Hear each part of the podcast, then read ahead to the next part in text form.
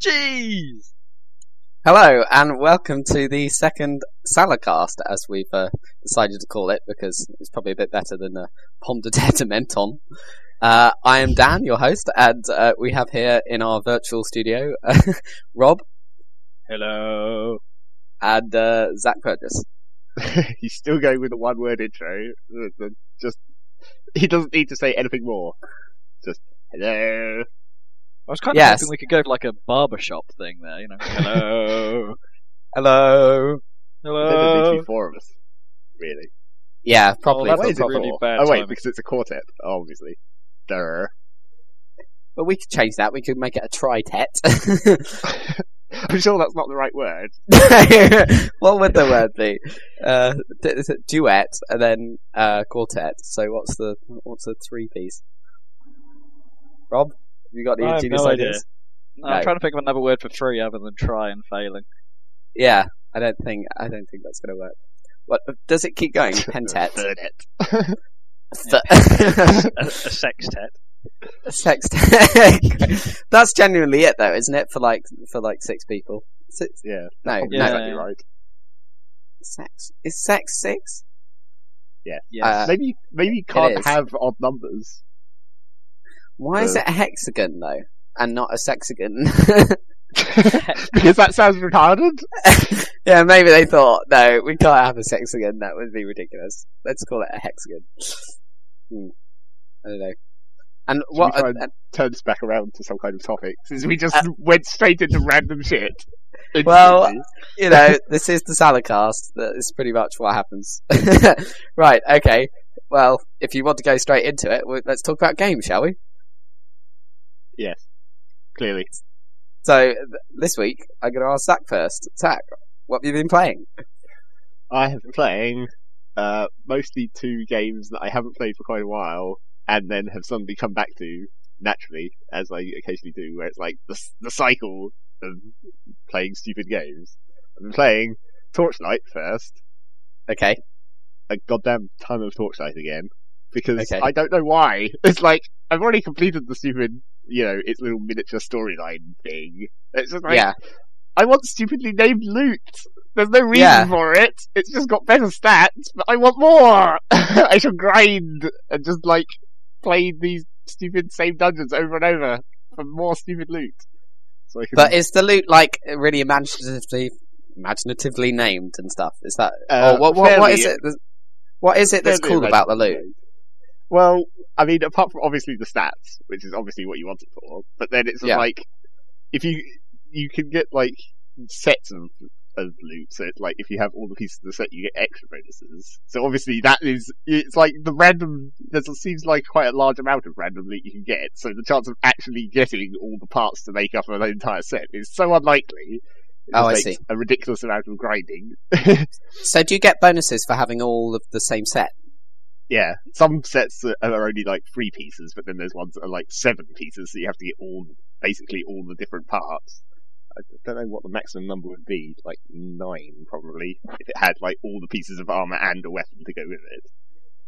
Are they? Do you I've have like graphics for all of them? Like, uh, do they look cool? Because that is a big part of loot, isn't it? In like World of Warcraft and stuff, is like Most just of looking them- cool. Don't actually have totally unique models for the Right. for the even for the sets. There are a couple of things which are just clearly different. Like um, my melee melee guy has a unique axe, but it's actually just a shovel.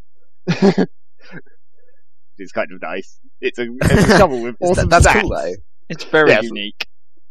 It's it, it's totally got way better stats than basically everything else I have. So like, okay, Mister Melee Man, you now wield a giant shovel, which counts as an axe. Is that like a bit like in in Bioshock how you can like heavily upgrade your wrench to the point where it's better than your machine gun? Yeah, I, I spend most of my time in Bioshock with the wrench. Yeah, apparently that's one valid tactic is to just uh, uh, they've worked out like I, I saw a PC Gamer article about Bioshock and it was saying, well, these are the skills you want if you want to be ultimate wrench man, basically. And apparently it's one of the easiest ways to play the game because you can. But if you upgrade it enough, you can take down a big daddy in like just a few hits or whatever. Really? Yeah, yeah, seriously. If you get the right I suppose I didn't try that. Yeah, no, you'd have to be dedicated to that from the beginning, I suppose. Well, you don't really upgrade your wrench like weapon upgrades. You sort of get the uh, plasmids and the skills for it. Uh, You see, you can't like upgrade the wrench No, no. machines. But the see. skills, you can swing it so fast by the time you upgrade the skills or something. That uh, Yeah, and if you want to, you can combine. You can only like carry one of, say, wrench mastery level two or whatever. I Right. forget what it's actually called, but you can only hold one of those. But you could combine it with level one and level three. So Yeah, yeah. you So you can really. ridiculous wrench man. Although So it will screw up the rest of your slots. Yeah. Yeah, it would screw up the rest of your slots, so you just become dedicated to being the uh, the wrench man. but it, it, in Torchlight, I mean, you're min maxing all these all this loot and stuff. But like, what's the now you've finished it? Like, what are you using it on? I mean, what's the appeal? Like, uh, because like, No, you know, I in- think I must, I must just have some like kind of crazy fucked up OCD or something. Because it's just like, I want more of this stuff. I want to make my stats better for no reason other than I can just keep going deeper and deeper into the endless dungeon. oh, is there an endless dungeon? Yeah, there's like, it's Okay. like, it starts at like high level. So it's like, if you, when you finish the normal dungeon, you're at the right level to go into level one of the endless dungeon. And then you just keep going into that. And obviously there's Steam achievements, which gives you another reason to keep on playing at it. That reminds me of that really deep well in uh, Paper Mario 2, The Thousand Year Door. yeah, the hundred levels of doom. Yeah, like, yeah. Oh Christ, this goes on forever. yeah, and it just got harder and harder. That was Wasn't really there one cool. of those in Zelda as well? Yeah, there's one in Twilight the 100 Princess. fight full. Oh, is there? And the the trouble with the Twilight Princess one was where because you had to keep changing between normal and wolf, and it's like there's a whole sequence, and then you had to go into scent mode, and then you had to fight the enemies. and it was like, oh, this is so annoying. It's not actually that awesome. Right, were they trying to keep variety to the fact that you were just grinding essentially, but it didn't quite work? Yeah, something like that. And uh, it, would- it, it was like quite a lot of the floors were very similar, where it's like here's some bats, and then on the next floor here's some bats and one other enemy. Yeah, because they were fairly different in the Paper Mario one, weren't they?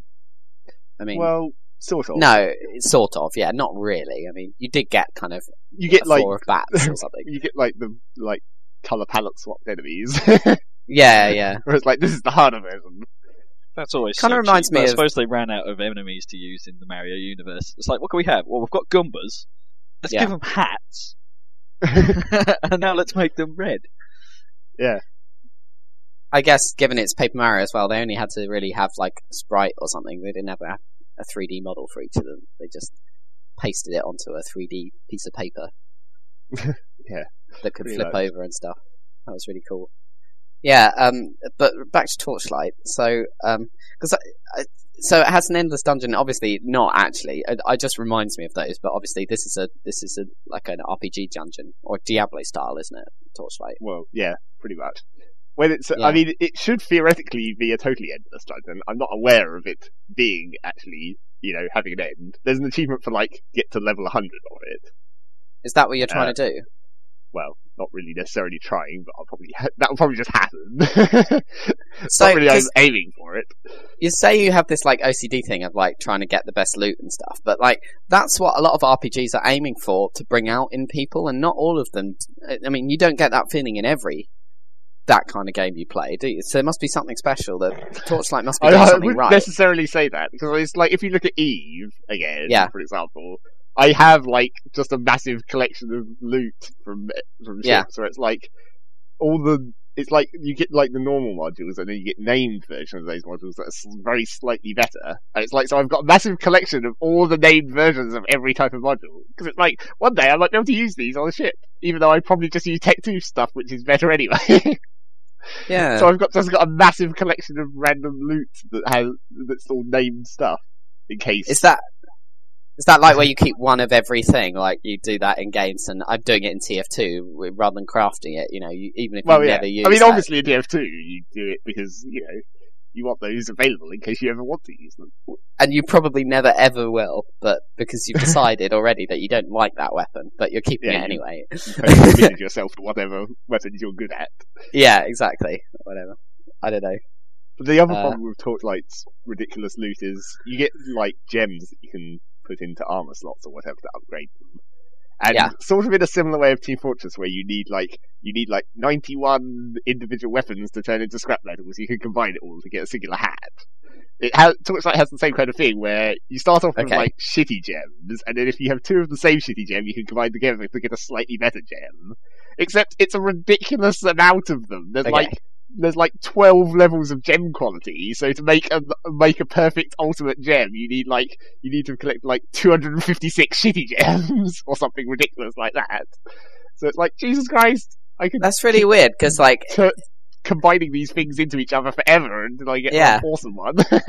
because that makes perfect sense in game world, but in reality, it makes absolutely no sense because you can't combine gems to make better gems, can you? I mean, you just need to find the perfect diamond, don't you? There's no, yeah. it's no, you can't tech up with gems, can you? I suppose you could You cut know. them in fancier shapes. yeah, but they have to be like perfect to start off with, don't they? F- before the cutting, that's the key, isn't it? True. Um, yeah. To it, so it's the size Yeah. in them, isn't it? they don't yeah. have any like deformities in the structure that you can cut them better. yeah, That is exactly. That's really weird when you look in the window of a of a jeweler's and stuff, and you see like one which has about fifty little diamonds or something, and then you see one with a one big diamond, and the the one with the one big diamond is just so much more expensive, even though, you know, even though, By math, They- it's like the Yeah. same amount. well, yeah, by mass it's the same amount, and it's also just as sparkly, really, isn't it? And it's like, but you'd think that it wouldn't really matter, but like, So is cubic really zirconium.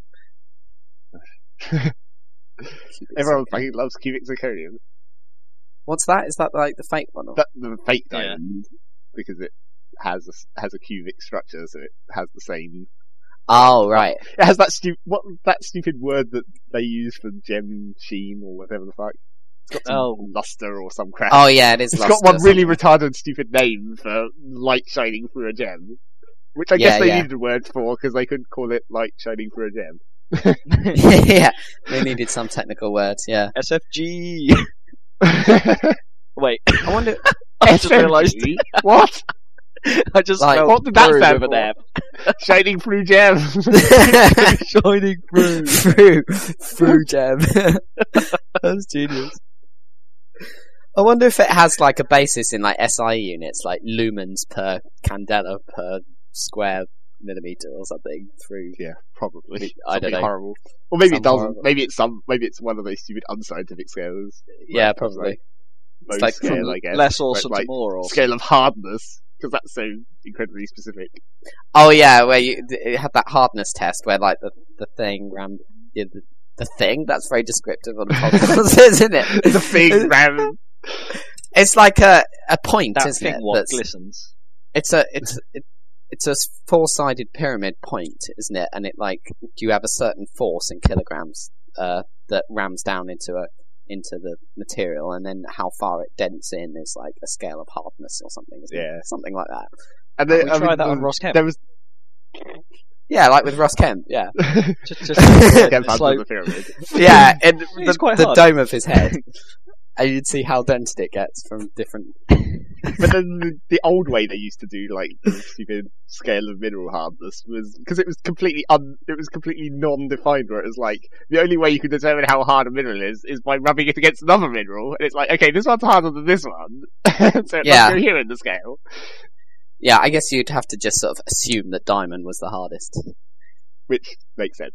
'cause, Yeah. you know, because it is. But yeah, chemically it is. Hmm, so we've got quite far away from loot there. yeah. Well, diamonds are still loot, I guess. yeah, they're still loot. Yeah, you can have diamond encrusted things to make it even. the even bad thing is about that is that you, you know somewhere in the world someone will have got a wedding wing and gone wing A wedding wing. a wedding wing and uh, flown away in, in a glistening shower. No, it's uh they would have um a, a wedding no wedding a wedding ring. I think I know where he's going. I Wedding. see- ring yeah and. They've gone score epic loot. There we go. That was a really long build up. That was yeah, that was the epic fail joke telling. Yeah, no, that wasn't supposed to be a joke, but you know what I mean. It was a, it was a, it was a uh, social commentary on uh, epic win. Well, you know, someone somewhere will be holding something above their head and going. Yeah. Well, uh, to be think uh, to be honest, like they don't really realize it in like the hip hop culture in you know in like urban America, but they're What, pretty much blings? yeah. Bling is pretty much loot, isn't it? Like, isn't it? Like, it's the more you have, the it's like if you kill a gangster, they drop hella loot. yeah, they do. they do. And if you're not careful, then other people in your posse will ninja the loot. Where's my fucking skull? so you have to make sure you get the watch or whatever when they. Uh, No, it's, it's all about them. the jewel encrusted skull. that's true. Obviously. Gotta get my My fucking skull. the thing is that that skull is real, isn't it? It's like a Damien Hirst. Yeah. Yeah, Oh, I mean, did that come first or did that come after the game? I'm fairly I think sure it came- was, it was. It was fairly modern as a. no, it is modern. thing, Yeah, I guess. It'd be nice to think that 50 Cent inspired modern art, but no, I don't think so. I think that Fifty Cent saw this skull or whatever in the paper and was like, "Dude, you've got to put. I love this thing. I need to get that skull. I need But to put probably it didn't say hanging dude. from the uh, mirror in my car. Yeah, exactly. Gotta get my skull. I still haven't played that game. I was thinking of renting it just because it sounds so hilarious. This is a Yeah. 50 cent Blood on the Sand, for those of you of you who don't know. It's like s- supposed to quite an average sort of Gears of War style shooter starring 50 Cent, which is okay to play, but it's just absolutely ridiculous because of the, the, uh, you know, the setup and the pretense and the story and just Where's my fucking Cent. skull? Yeah, exactly. He's he's like he's like in Egypt or something, and he does a gig or something. Uh, it- Wearing In full combat gear and grenades. yeah, yeah, with the machine guns and stuff. But maybe that's how the G unit roll anyway. I don't know. For all I know, that is. But um, they are loaded. Yeah, exactly. yeah, I don't know how they can afford all that stuff if all they've got is fifty cent. But um, Ugh. Damn, we are the worst audience ever. It's a terrible Uh. groan at the bad jokes. no, no, it was terrible. Anyway, uh, yeah, and then the, the skull is like the price for um, this diamond encrusted skull, which you may know as the Damien Hirst thing, uh, is the prize for the uh, doing the gig. But then the person organising the gig runs off with it, and so they have to fight a pitch battle against militias and helicopters just to get that freaking skull back. And that's the whole premise of the whole game. Really And apparently you have to do- coming back again. Apparently, you have to do giant, big jumps off big ramps, which aren't actually that big compared to the one in Borderlands. Hella air. yeah, hella air. I don't know. So, shall we talk about games we've actually played? What, what what's the other Yeah, game so you've been playing? my other, yeah, to Yeah, the other ahead. thing. After, Go for it. oh wait, did you want to ask your actual question about Torchlight after we failed to say it on air? Well, I I was just wondering what it was that made Torchlight special in terms of like the loot, because like in an MMO, like uh, I can understand it because like you're kind of showing off to everyone around you, depending on how much loot you got, and it's going to make a difference to how you interact with Chicka chicka yeah. game. Then like if it it's not you beat the final boss, which you've already done, then what is the point in collecting really cool loot? I mean, there must Yeah, be something I- that's making you do it. I honestly don't know. It's just like I want to see, I want to see what all the different loot is, and I want to make my guy awesome so I can, I don't know, grind to get more loot. It's it's it's totally it's like I guess it's the same reason that I play Eve, and then you guys don't like Eve. I just like grinding things for no reason. I don't know why that is. It's really I strange. didn't say I didn't Careful, like Eve. careful. yeah, yeah, yeah. Um, but you like Eve over other MMOs, don't you? well, I mean, I haven't really played other ones apart from Guild Yeah. Wars, I guess, but that barely counts. Yeah. And Yeah. even in, I guess in Guild Wars, I had a fair old, where it's like, I need more storage space to store all this crap that I'm acquiring in case I might need it one day. I just have that. That must just be what I do. Collect shit. hoarding hoarding instinct. Yeah, it's it's weird that you don't like you don't do that too much in real life though. You don't have like a massive collection of magic cards, or people collect things, don't they? You know, I mean that's Yeah, kind but of that the involves instinct. actively going out and finding them, which is much easier on a game than it is in real life. That's Yes, true. true. That is true. and and in a game, generally, the only things you see and find are things that you want. Whereas in real life, you actually have a much, you know, there's a significant larger number of objects you can look Not at want. and not want. That is true. That is true. That's why people choose a specific subject, like I don't know, pogs or bottle caps or something. I don't know to, to collect. Oh, awesome. Do you remember pogs? They That was- Oh, that check out my reference. shiny slammer. oh so man. many shiny slammers. oh, the shredders. thought? Do you remember the shredders? Yeah, Oh, I do. yeah. For destroying the pogs. That was Yeah. ridiculous. Right Uh, but- bastards. I mean, they were genius though. Those people that came up with uh, those pogs things because they were just bottle caps, weren't they? Originally, somewhere in Hawaii or something. Pieces of cardboard. And like, Right. yeah, yeah, collectible pieces of cardboard. I mean, that's genius. That's it. You don't even have to put as much work in as you do with like the games. You know, they Some really are. have some awesome designs on them for the time. Yeah, that's true. But I mean, they weren't just But pieces yes, of cardboard. basically, yeah, basically they are just pieces of cardboard with design printed on them in their millions. It's like those. You could get those, couldn't you? Uh, in crisps and stuff, you got like football Tazos. sticker things and Tazos. Yeah, and you had to make a collection. Oh man, Tazos, they're so dangerous if you throw them across a room. really? We, uh, um, yeah, uh, there was a, a period of Speaking time. from experience here. yeah, speaking from experience, um, in a, a, at a place of work, um, where we would uh, throw Tazos across the room, um, not at people because we knew how much it did, but you could see noticeable damage marks in the walls from where they did. Wow. Okay. Freaking lethal. Well, if you think about it, they are bits of cardboard, but then, no, Tazos were sort of made of that weird plastic stuff. Yeah, they were. And then they Yeah. have little notches in them, which just tear the shit out. Yeah, they did. Were the notches for like plugging them into the? You could Yeah, put you the could- you make could them into a supposedly- Yeah. Oh you yeah, could that's build right. them. Yeah. yeah. It was and like there was almost connects without nothing you could rods. build. Yeah. That was lame. That was weird. So, what else have you been playing, Zac? You said you'd played another random game. Yes, I've for some reason gone back to um, the ancient XCOM UFO defense for shooting aliens with guns. Which one was you know. that? That's the That's first the- one, isn't it? That's the um the stupid uh like turn-based strategy. Your blokes Yeah. walk around and shoot at But which which one in the series is that? It's the first. It's because Apocalypse is like the second where they up made the graphics better. This is the ancient No, one. it's the third. It's like hella hella stupid. Apocalypse Graphics. is the third, I think. They- it was Oh, Enemy well, Unknown, Terror and then the Deep. Terror from the like- Deep is the sequel. is yeah. yeah, but that's just that's not even really a sequel. That was almost an expansion pack. It was like Right, exactly the same game, only with different enemies and graphics. So is that what you're playing? The classic Enemy Unknown yeah, Terror I'm playing the the ancient, the ancient, not Terror from the Deep, but the uh, the original. Okay. version. People love those underwater. games. I You have to tell me about kind that. of misses these because I, I, I remember back in the days of Windows 95 and you know 3D was just woo kind of um, deal going on. I remember playing this these sort of they tried to bring that style of game into the uh, modern age. So you'd have these 3D shooters where you could move anywhere. They weren't grid based, but then depending on where you moved, you had the ability. You know, certain effects would apply, like oh, you're in cover.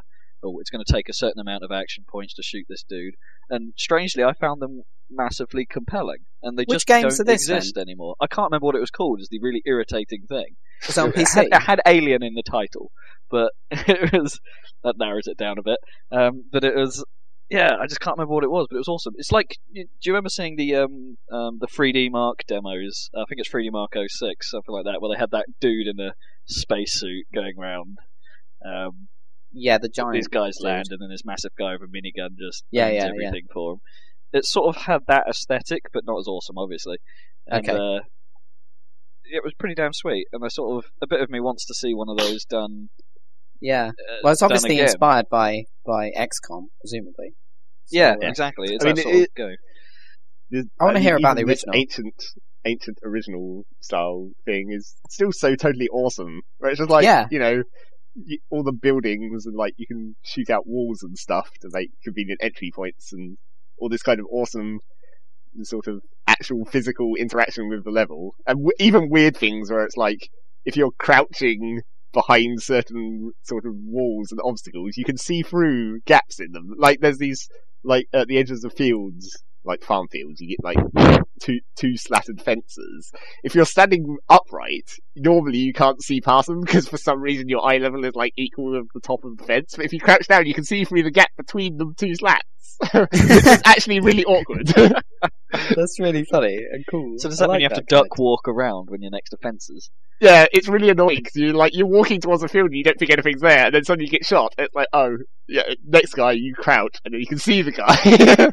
oh, depends on like your orientation to like and the distance from the friends to like what you can see through the gap and like what shots you can take. And obviously because of the whole way the shots are actual trajectory, you can pull off ridiculous shots. So it's like you shoot through a window on the side of the building and then out the window on the opposite side of the building to shoot something across the street.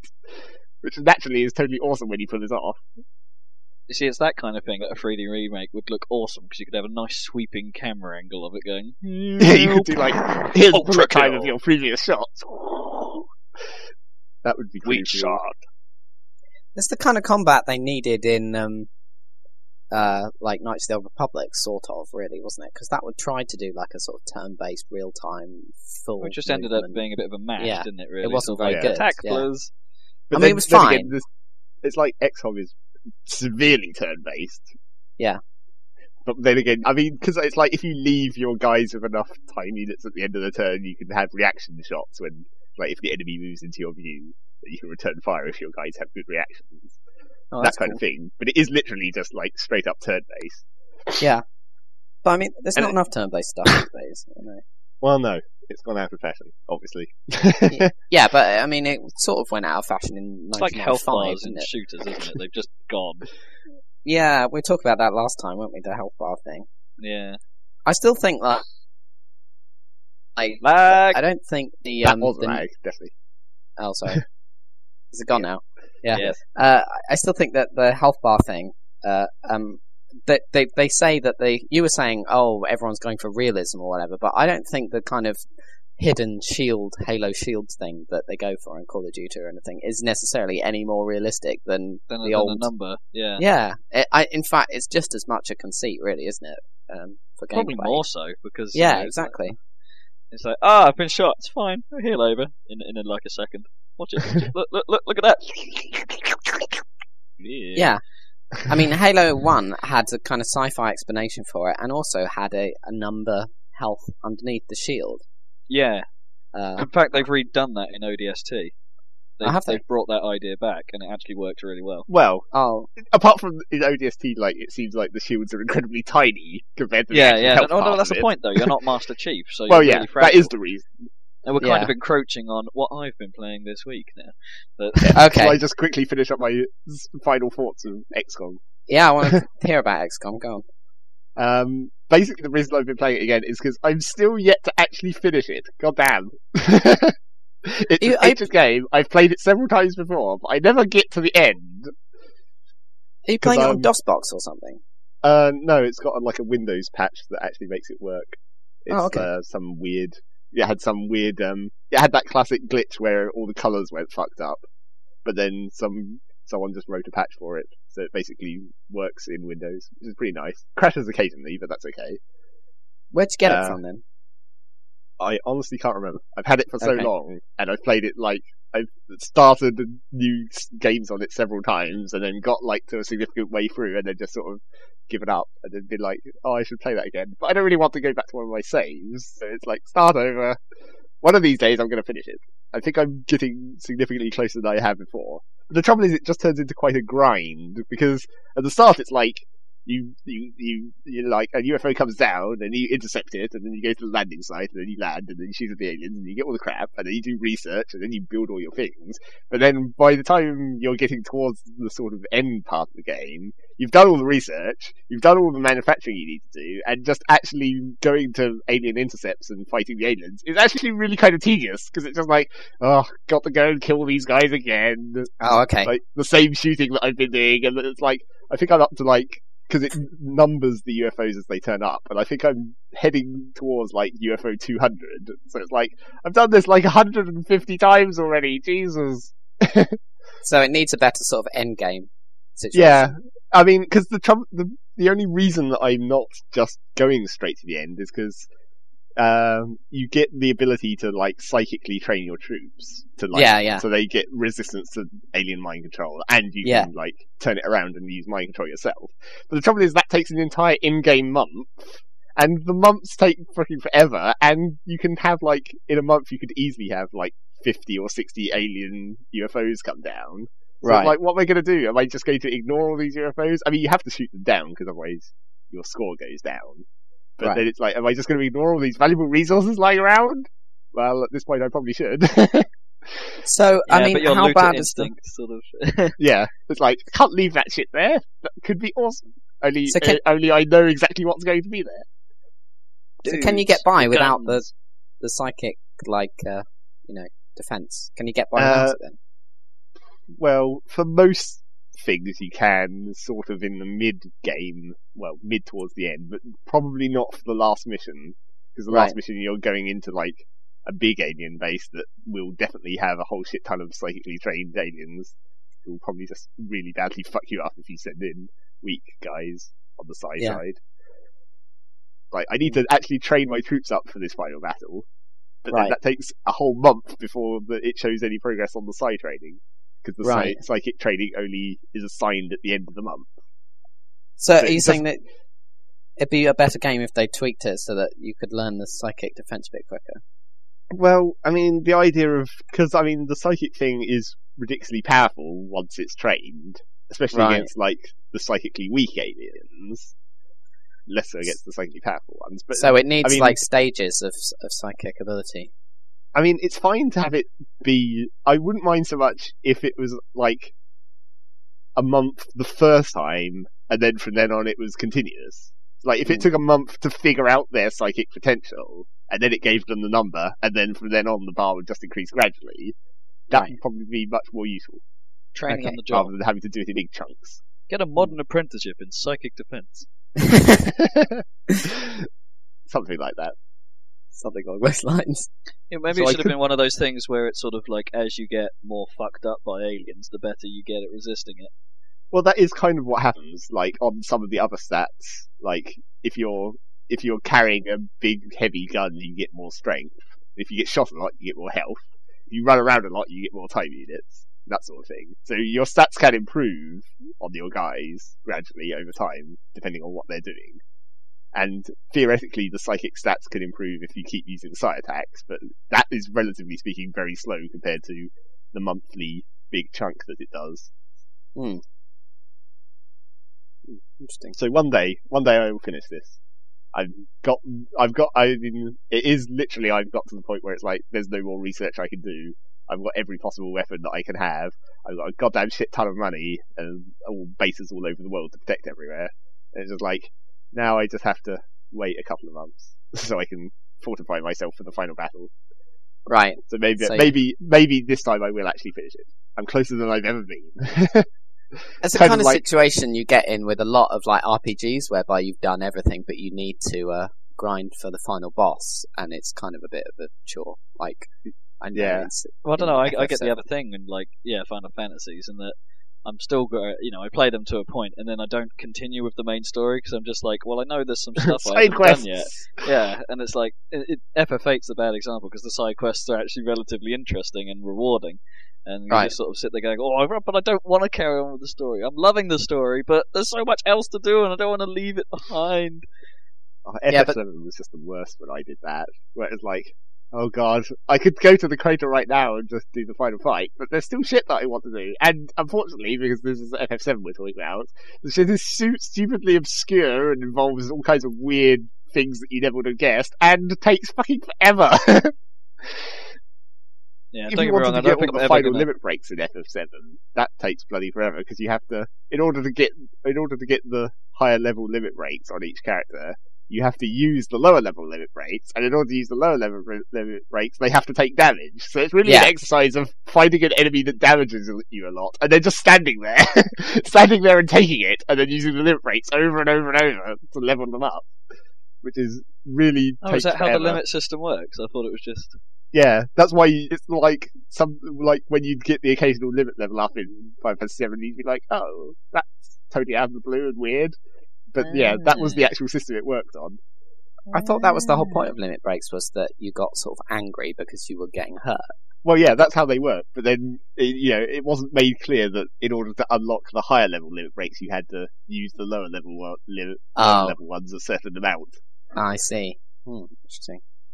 Wasn't Which there like was a massive it's- enemy like final weapon or something that was really hardcore? Yeah, that was the other stupid things about Final Fantasy VII. Obviously, was the literally ridiculous side quests where it's like go underwater and fight this boss. Only you can only survive twenty minutes underwater because that's your air supply or some shit.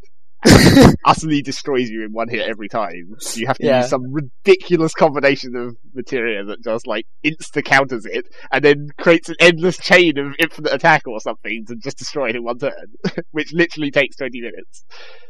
Cool. It was like you're never going to figure this out unless you know, you know, you go and read a guide, because someone, one one singular person in the entire world has worked this Figured it out, out. distributed the information. okay, genius. on a different, on a s- well, not different, but sort of similar note, we were talking at work um, this week about whether or not, not so much whether or not we'd like there to be an FF7 remake, but whether or not there should be one. Um, Yeah. In the respect, you see, you you know what I mean? It's like one of those things. It's like one of the most highly coveted and loved games ever made. Yet Square seem relatively reluctant in uh, bringing it to the uh, uh, you know, bringing it back to the table. I mean, they've re- they've re-released it a couple of times, like it's now available on PSN and PSP, but I heard it would cost too much for some reason. They said I don't know why that that's a reason, but they said it would be prohibitively expensive to make. Well, probably, but it depends how they go about it, really, doesn't it? Like, um, they could, for instance, just re you know, you know the the, re- the original renders for the backgrounds and things they might have at a higher resolution than originally existed. Um, Might. and they only really need to, you know, the fight sequences are probably the hardest bits to do. Um, you know, it's, Are you like saying, I'm like, release them a- to like 3Dify the world, but Are you saying like an HD version, like not a remake, but more like a sort of a halfway house is what I'd say, so you don't lose some of the original charm. Although, for the love of God, get rid of those low polygon field versions of the characters. That really ticks me off. But that, I mean, that was Look because at my the whole square world was fist. polygons. It's like they can't get, they can't, they had to. Oh, well, no, I guess you're talking about not even the world map, but the No, no, literal no, just the, just the over characters. over the stupid backgrounds Yeah, the field characters. because the, Whereas, where the you know, bat- the battle versions were actually improved. I never quite got that. You know, yeah, I never quite got that. Why why were they different in the field to what they were in the in the in the battles? Because surely the, they could have used the battle rendering in the field because it's actually the rendering in the field is considerably easier than the battle rendering. I suspect it was because when in the in the fi- in the field the character characters are smaller and due to the low resolution, probably if you had the high polygon char- characters at that resolution, it actually would look worse. Do you not think it would it, it would not sell like hotcakes though? Uh, It would. I don't know. Do you think? I, Do it, you think would, but I don't think it would. I don't think it necessarily. I don't think people would like it as much as they think they would. no, they'd probably still sell that. Well, maybe it's aged a little bit, but yeah. Well, they're I- saying on the bombcast that like um uh you'd need to definitely need to be able to skip like the m- massive GF attacks and stuff because at the time they were like a huge graphical showcase, but now it's like really boring to sit through old graphics. You know, for But then they have updated graphics, so maybe you would want to see them. Oh, but then you would actually want to still be able to skip them after you've Yeah. once. yeah, but Yeah. you they they got the able to, idea in nine, didn't they? Where they made the uh, summon sequences shorter the second time you saw them. Although you could turn that option off if you wanted to. or you could do the stupid, or you could pointlessly make it a game feature like in 8 where mash this button while the sequence is going on for bonus damage! You know, I only got told about that recently. I never knew what that boost meant. I thought it was just like a stat boost to the character, and that you, you know, I never actually knew you could mash for more power. yeah, I, I can't remember why I worked that out. But That was yeah, no, I, That was I, another I- classic. the, what- the, the, the point I'm was trying to make though is that if, Carry on. the, the, the point I'm trying to make though, yeah, this is- um, is that you know if they, if Square are saying that it's prohibitively expensive to make FF7, um, but yet most people are of the opinion it's going to sell fucking tons. what's the problem? I mean, let's be honest. They've kind of there's not like the last few FF games, with the possible exception of 13, have hit the market completely. I mean, X and 12 were mildly disappointing, shall we say? Well, and uh, 13 sets to be, you know, good but not quite what we expect from the series, kind of thing. And you know, so they've kind of fallen off a bit. Uh, Surely a uh, a revamp of something they know is going to be a money spinner is a no-brainer. Yeah, I mean we don't know their business uh, sort of decisions, but Yeah, you know, it does or make maybe sense it's to me. just you know a sort of like company ethos or something where it's Or maybe it literally. I mean, if you think we don't about want to how they it. they already removed PS2 support from PS3, and maybe it literally is. Maybe the architecture is too different now. Where it literally would be a hell of a lot of programming effort to update a PS1 fully PS1 game programmatically fully onto a new newer system. I doubt that. knows? I really doubt that because the I think- emulation is so easy that surely porting it isn't. But that that's why they bad. removed the emulation from PS3. No, no, no, but like- but FF7 and FF8 are PlayStation One, and you can Yeah, emulate what I on the on the PS3. well, yes, I'm because- sure it's powerful don't enough to brute force that. well, yeah, that, that's the logical choice. But then that would be an emulation. You're talking Yeah. about because it's like how much update can you do before emulation becomes too stressful on the system as well as new. Well, yeah, it, it wouldn't be an emulation; it'd have to be a recode. But they've got a lot of old, you know. The, but at the end of the day, a lot of that old code would just be engine rather than game logic. If you see what I mean. Hmm. Maybe I don't really understand how that fits together, but my understanding is is that game logic is usually separate from the graphics engine as much as possible, and it's I'm the sure engine just that needs the uh, anyway. yeah, it's the engine that needs tweaking on a platform by platform basis, whereas the game logic remains the same underneath. It seems to me that, with the exception of Nintendo and the Wii, which has obviously gone in its its very successful money spinning direction, which doesn't really appeal to me, but uh, the Japanese games industry in general has gone a bit. Um, It has died almost, hasn't it? industry seems to be, yeah, it has. I mean, Nintendo are obviously making lots of money, but other than that, like Japanese used to be the industry, you know, and now you know it's not looking good.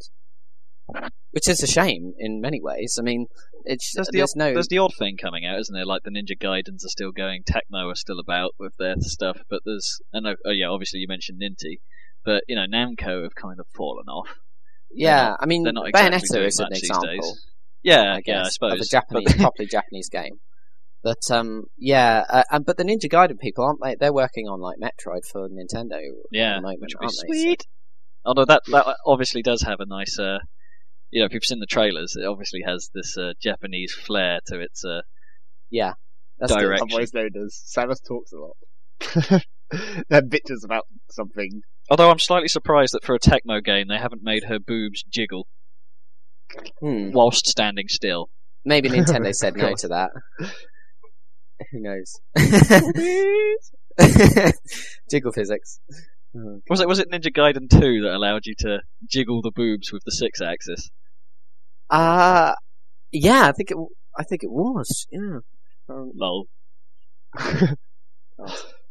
dearie me. Uh, but yeah, it's been nearly an hour and we've only covered me, so we'd better move on. We like the yeah, boobies. okay. So, um, Rob, what you been playing? ODST mainly. Um, ah, Catching up on the old Halo universe again. excellent. And uh, How is yeah, it? as we were mentioning earlier, it is pretty good actually. They brought back the old health system, and um, as I was trying to explain earlier, you're, you're not Master Chief anymore. You're just a, a, a rookie Yeah. trooper who That's kind of the hook, kind of it? fucks up his landing because of the slip space rupture that Well, happens he over New Mombasa. well, okay, yes. E- Everything goes tits up essentially when trying to land in New Mombasa with a slipstream rupture happening in your flight path. Um, Because the yeah, whole it- city goes Akira, basically, doesn't it? yeah, and uh, still remarkably intact. But Yeah. um, Yeah, that was the weird thing about it. It was like there's this huge explosion, and then in Halo Three, it's like they escape it, and it's like Yeah. okay, we're, we're never going to see that place again, so it doesn't matter. But apparently, see Halo that 2's. explosion isn't actually as dangerous as they thought. or maybe just ripped people apart and actually like metal and shit is still cool. well, they did show it in in the Halo game, didn't they? Because they showed it blasting along that road, and then like all the cars go flying, and you're like, oh, that's like a nuclear explosion, obviously. Apart from Yeah, it's more like it a doesn't shockwave, actually do isn't it? very much damage. Well, unless like building construction has come on a bit in the 500 years in the future. But Well, it's clearly like- not. Just in case a nuke goes off in the city, you need to make our buildings hella strong. It's not radioactive though, or anything. So It doesn't You've got no appear to be. problem. Well, no. no, No. they do say in the intro of ODST when you're in the drop, they say there's a radiation spike, don't they? Oh yeah, yeah, but that's because that that was probably caused by the. Well, yeah, they do say it, but maybe it's quick. You know, like the rupture itself creates radiation, but it doesn't get sucked into everything around it. but that Or could it mean doesn't- It anything doesn't leave because I mean, fallout. light is radiation, and there's a Yeah, spike or- of light. So Massive it- or radio ultraviolet radiation. ra- It might not mean like you know gamma radiation or Gamma. the nuclear kind, the nuclear decay kind. So Yeah. yes. Well, so anyway, yeah, it's pretty cool because it's it's it's it's actually it's quite a bit different from how Halo's been set out in the past, where it's like um, here's a mission, here's the story behind that mission, and uh, it flows, you know, basically in a a, uh sequential fashion. This has you sort of roaming the city as the rookie, um, after nightfall, like several hours after your, the initial landing, um, trying to work out what the shit's just happened. And Yeah. uh, you you wander around and you find clues, and in the process of finding a clue, you get to see uh, play as one of the different members of your squad each time and see what their story was. And uh, Yeah.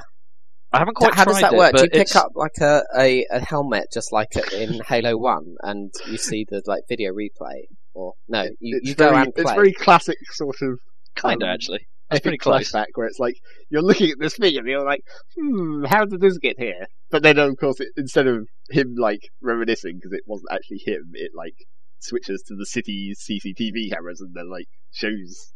everyone Okay. He doesn't see it, or does he? I don't, that's not what I want. we not, don't I'm really know at this point. We don't really Yeah. know at this point. I haven't finished it yet, but you, you don't sort of 'Cause find he wanders it. You- around looking at things, and then it's like, does he actually infer any of this data from looking at this stuff? The stuff that you find out by playing it not, will he not really eventually- sure. come through somehow and save everyone? Well, it, there must be some point to him, like finding these things, because otherwise he wouldn't be going around looking at them, would he? I mean, he- he's obviously trying to piece something together, isn't he? Like what happened? Yeah, I suppose we'll find out towards the end of the game as to um, what what you know how the sto- how he works out how the story fits together, or maybe he just finds his dudes and doesn't care. But it's uh, so what's what's the a- gameplay like? Like the shooting? It- it's good. It's it's actually feels quite a lot more difficult because, as I say, you're not Master Chief. You're quite fragile. You're you have the con- you don't have a shield like Master Chief, but they have the same concept and they call it stamina. Um, Right, so you yeah. basically get hurt for a bit and then you start breathing heavily, which is your indication that you're slightly getting hurt. Um, right. and the yeah. screen goes very red. Um, So it's much more like uh, Call of Duty or something. Kinda, right. yeah. Um, but then at that point, w- once you reach a certain point, you um, start losing your actual health, um, which is a big bar at the top of the screen, and um, but that doesn't recover over time. Once you get hurt, you're permanently hurt until you find like a health kit, and uh, So that's the old style. yeah. But the thing is, is that because your your stamina is really weak compared to Master Chief's shield, once you're getting hurt, um, um, and, you, and your health has gone to a small little red blob, and you start hearing the heart monitor sound from your suit. Um, it's a uh, yeah, you're, you're basically pretty much screwed at that point. If you if you get shot much more, unless you find a health pack, you are going to go down. So you can't take risks. And Okay. relatively speaking, it takes a long time for the stamina to recover compared to a shield. You have to stay in Yeah, cover for quite a long time for and not be But- shot at all. But it's not Yeah, like a gradual to be- recovery either. It's like when you recover, it's pretty much instant. So it's like you have to stand there for longer. But when it comes back, it's like ooh. Because uh, if you Literally. remember back to the first Halo game, actually, actually, it took quite a long time before you started. Compared to two and three, it Yeah. took a long time before it started to. Uh, It is. It, it does play a, a lot more like one than the others, Right. which I don't think is a bad because thing. you don't have dual wield. No, I like yeah, that. you don't. You don't have. You don't have dual wield either. Well, that's good. Um, I like that. feels a bit weird and you have a pistol you're kind of used to it. powerful. Yeah, the, the, Oh, the, pistol, like- the pistol's really powerful. And uh, Cool. yeah, it's neat. It, it it is good. I mean, the, the the the highlight of the graphics engine is again, it seems to run a little bit. I don't know. There's certain bits that look nicer than Halo Three, and um, Okay. understandably, I suppose. But it's using the same engine, but it still does outside well. When and it's a bit strange that most of the game is in buildings and stuff when it does like landscapes and things so lovely. And So how come it's in buildings? If you're in the city at night and like and you keep doing flashbacks, like Well, no, because the actual missions inside? are of your crew who also landed in the city, and Yeah. um, or around the city. So the flashbacks are still of them. and do um, they tend to go into buildings? And Some do, some don't. Okay. Yeah. To, to But keep you're saying quite a lot of the It's like some of them are defensive, some of them are Uh, sort of It's like wandering around. bits of city that you're the bit of bits of city that you see seem like a, a lot different to the bits that you saw in Halo Three. It's like those stupid yellow buildings and alleyways. Yeah. much more like roads and stuff in ODST than it was in Halo Halo Three, I guess. I That's suppose cool. they're trying to 'cause- make it more city-like, though, because Halo 3 doesn't really depict it much like a city, and you're not really in New Mombasa that much. No, Except yeah, in, except in, it's it's relatively close to Halo 2's approach, and for all we know, you could be in Old Town, yeah. and they sort of suggest that you're in New Town. Um, Right. That's good. It reminds me of. Do you remember the uh, E3 demo for um, uh, Halo 2 back in the day before it came out? It had a lot of like driving around the streets kind of action. I thought that looked really cool. Yeah, there's, there's, there's, there's one level we get to drive a tank around the streets, but generally you don't get to drive in the city. Okay. um, which is nice. I've seen a couple of the enemies driving ghosts around the city, but they bugger off before you can get anywhere near them. Oh, okay. So you can't Uh, hijack them. No, I think that might just be for effect. Uh, Maybe that'll reveal itself later. There's also a couple of new enemies we're Okay. not quite sure what to do with yet, and um, there's a there's an interesting story undertone about the city being intelligent, and uh, there are, there are sort of hints about Oh, as yeah. you're walking around the city, like certain signs will change as you get near them. Like um, Yeah, the uh, you walk next to it? some of the or Vergil, he's called, but I don't know, or the Right. superintendent. That's and, uh, superintendent. You sort of walk next to like what was showing like a, a sort of information sign. As you get closer, it pops up saying "detour" and things like that. And it, it seems like the city can only talk in the language of like public service warnings and things, so it can't be explicit to you. So everything is sort of hinted at what it means, and we don't really know where that's going yet. But it's kind of cool. Oh, Nor cool. would I reveal it if I did. I heard there's a really good sort of almost like a radio play going on where you keep hearing like Yeah, yeah, that's that's how you learn about the city and uh, Right. what it's up to, and uh, I heard that's really well done. Is it good? It's alright. It's well acted. It's a bit, Yeah. Let's say in places it is utterly bizarre, but Okay. um, a, a particular sequence featuring an enormous fat man being one of the uh, weirder moments in the game, and uh, it's also a lot harder to play solo than it is co-op. It seems like it's geared up for co-op, even though it's a solo story, because you, yeah, I thought um, that was really weird. there, there's like- lots of enemies in in certain areas. There there are quite a few of them, and maybe that's to make it because it's like a half sequel. They need to make it more of a challenge. But yeah, if, Right. if you're playing in co-op, there aren't any fewer enemies, um, or there aren't any more enemies. Um, I mean, it's and it, it it seems like well, fighting hunters is almost impossible now on your own. Um, right. Because yeah, it's just hard to get behind them because they can attack behind themselves, and it's yeah, I thought it was it's pretty weird how right at the I was like I was when we started playing co-op. It was like the first thing that happens is when you you finish your fucked up orbital drop and then you get out of your pods. We came out of two different pods in two different places. It was like, hey, co-op, we're two different rookies or whatever. But then as soon as you go into a flashback, because it's the flashback of one person, you just become a duplicate of that person. It, it's like it's uh, they nearly managed to convince you that it's designed for co-op right at the start, but then that instantly falls apart. Yeah, it's a Yeah. shame.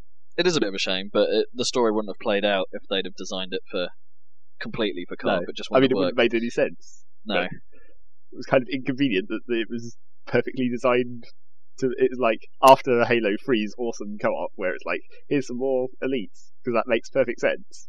But then in this one, it's like the story kind of precludes from doing that.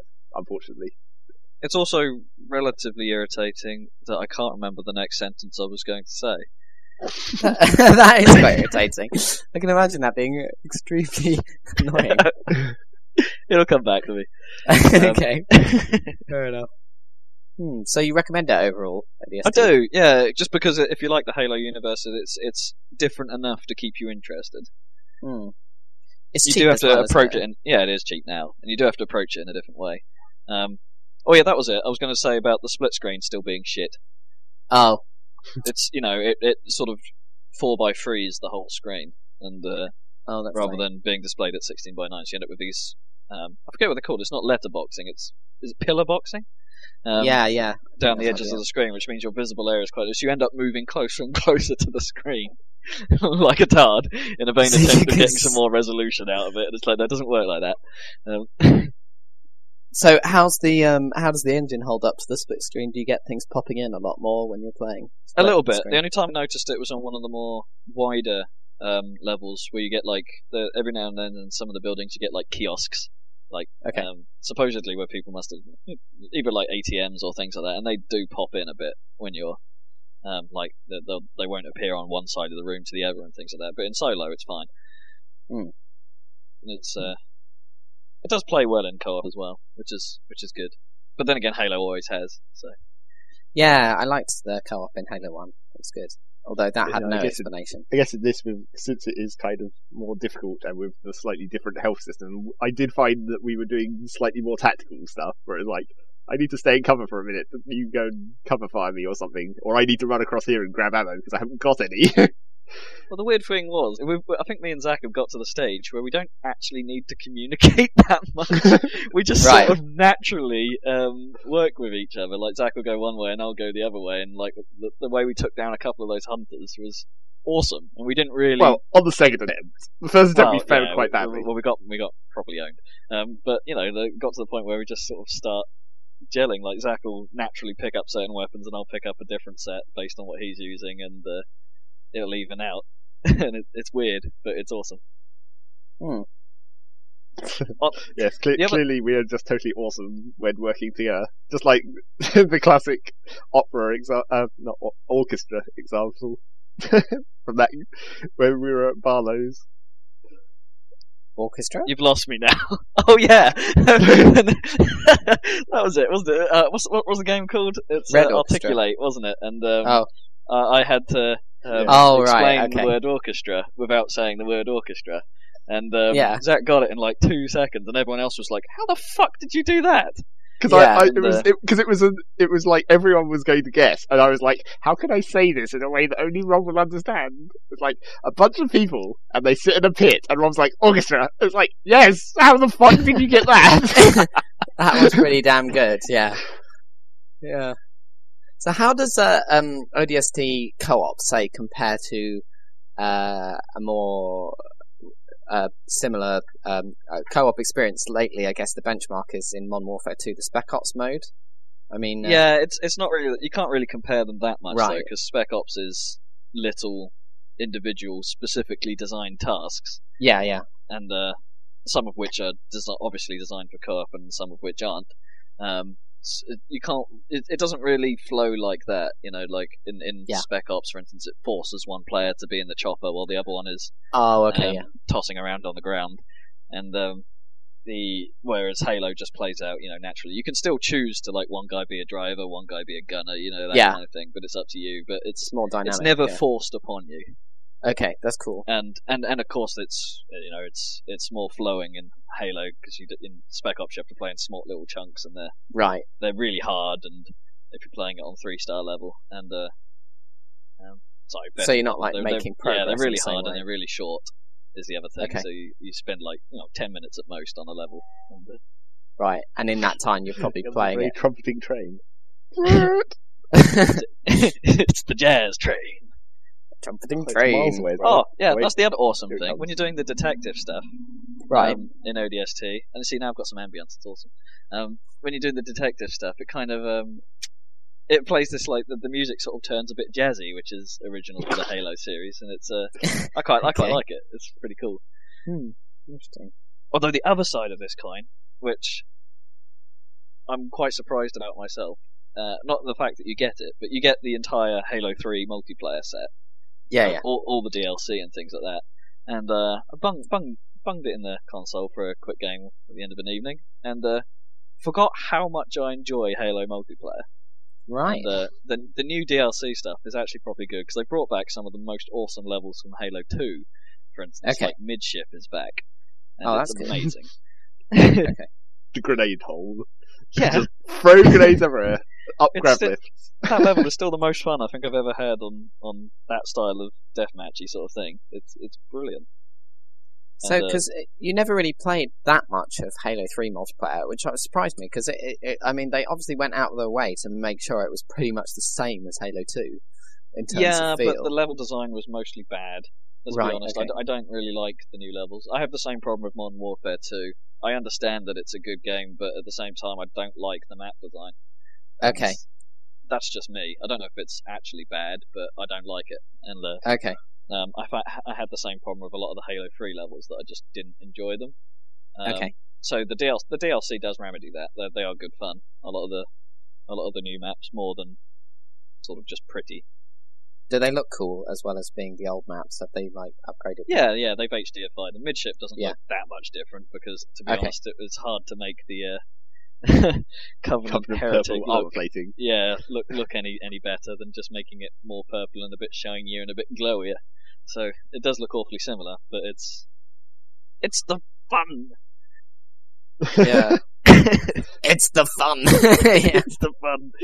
Okay. But you know, some of- some of my best multiplayer memories come from Halo Two Xbox LANs, and uh, not Sounds without like- good reason. It is one of the best multiplayer games out there. It's just you you definitely need people to play it with to get the most out of it. It's it it's a social Yeah. thing. You can have fun on your own, but it's it works so much better when you've got people you know. Yeah, exactly. Uh, they just shut down Halo 2, didn't they? At last. Uh, no, that hasn't happened yet.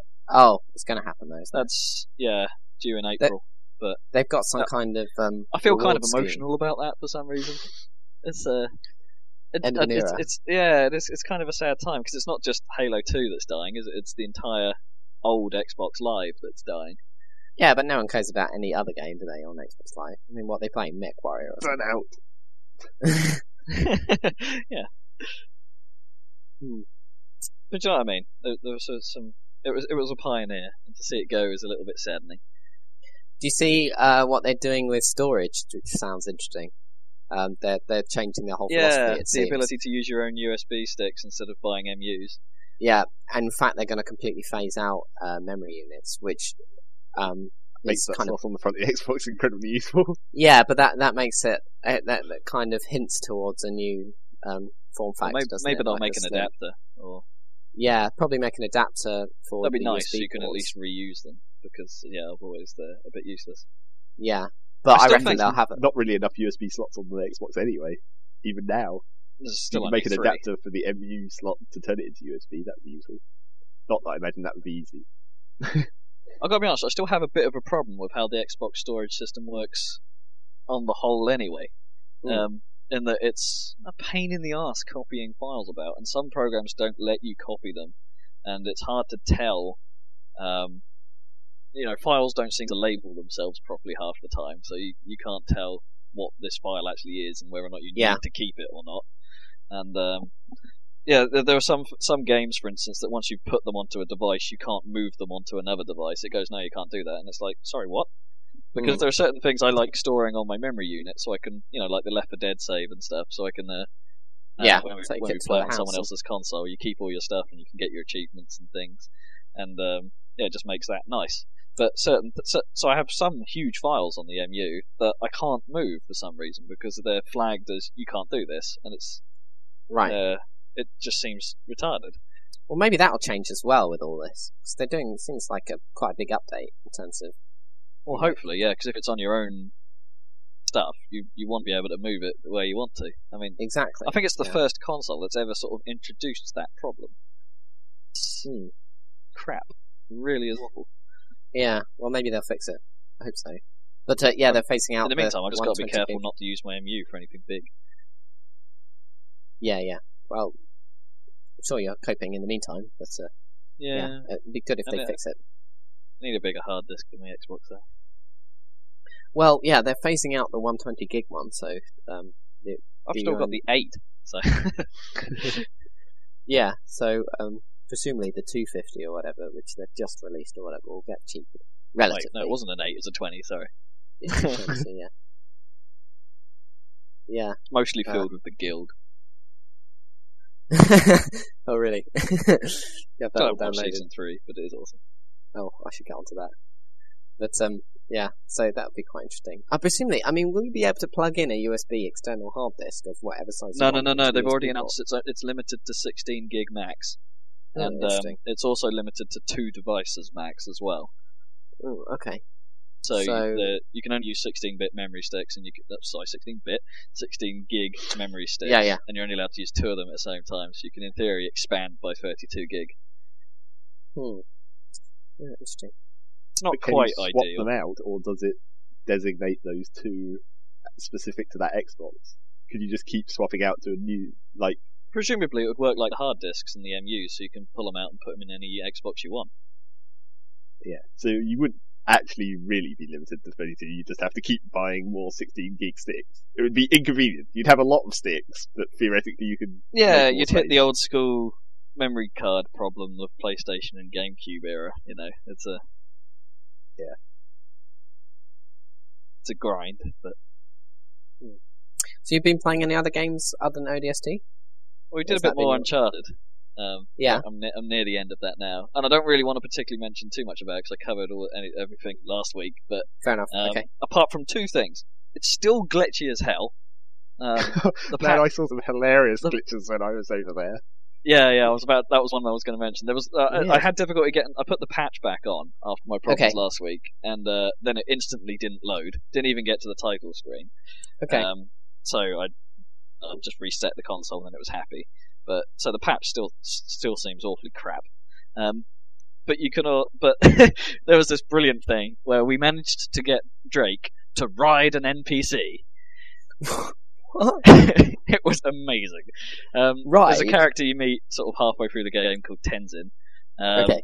and at one point he leant over to open a door and put the key in the lock. And I'm running to catch up with him. And, you know, as you do, you sort of push the jump button every now and then.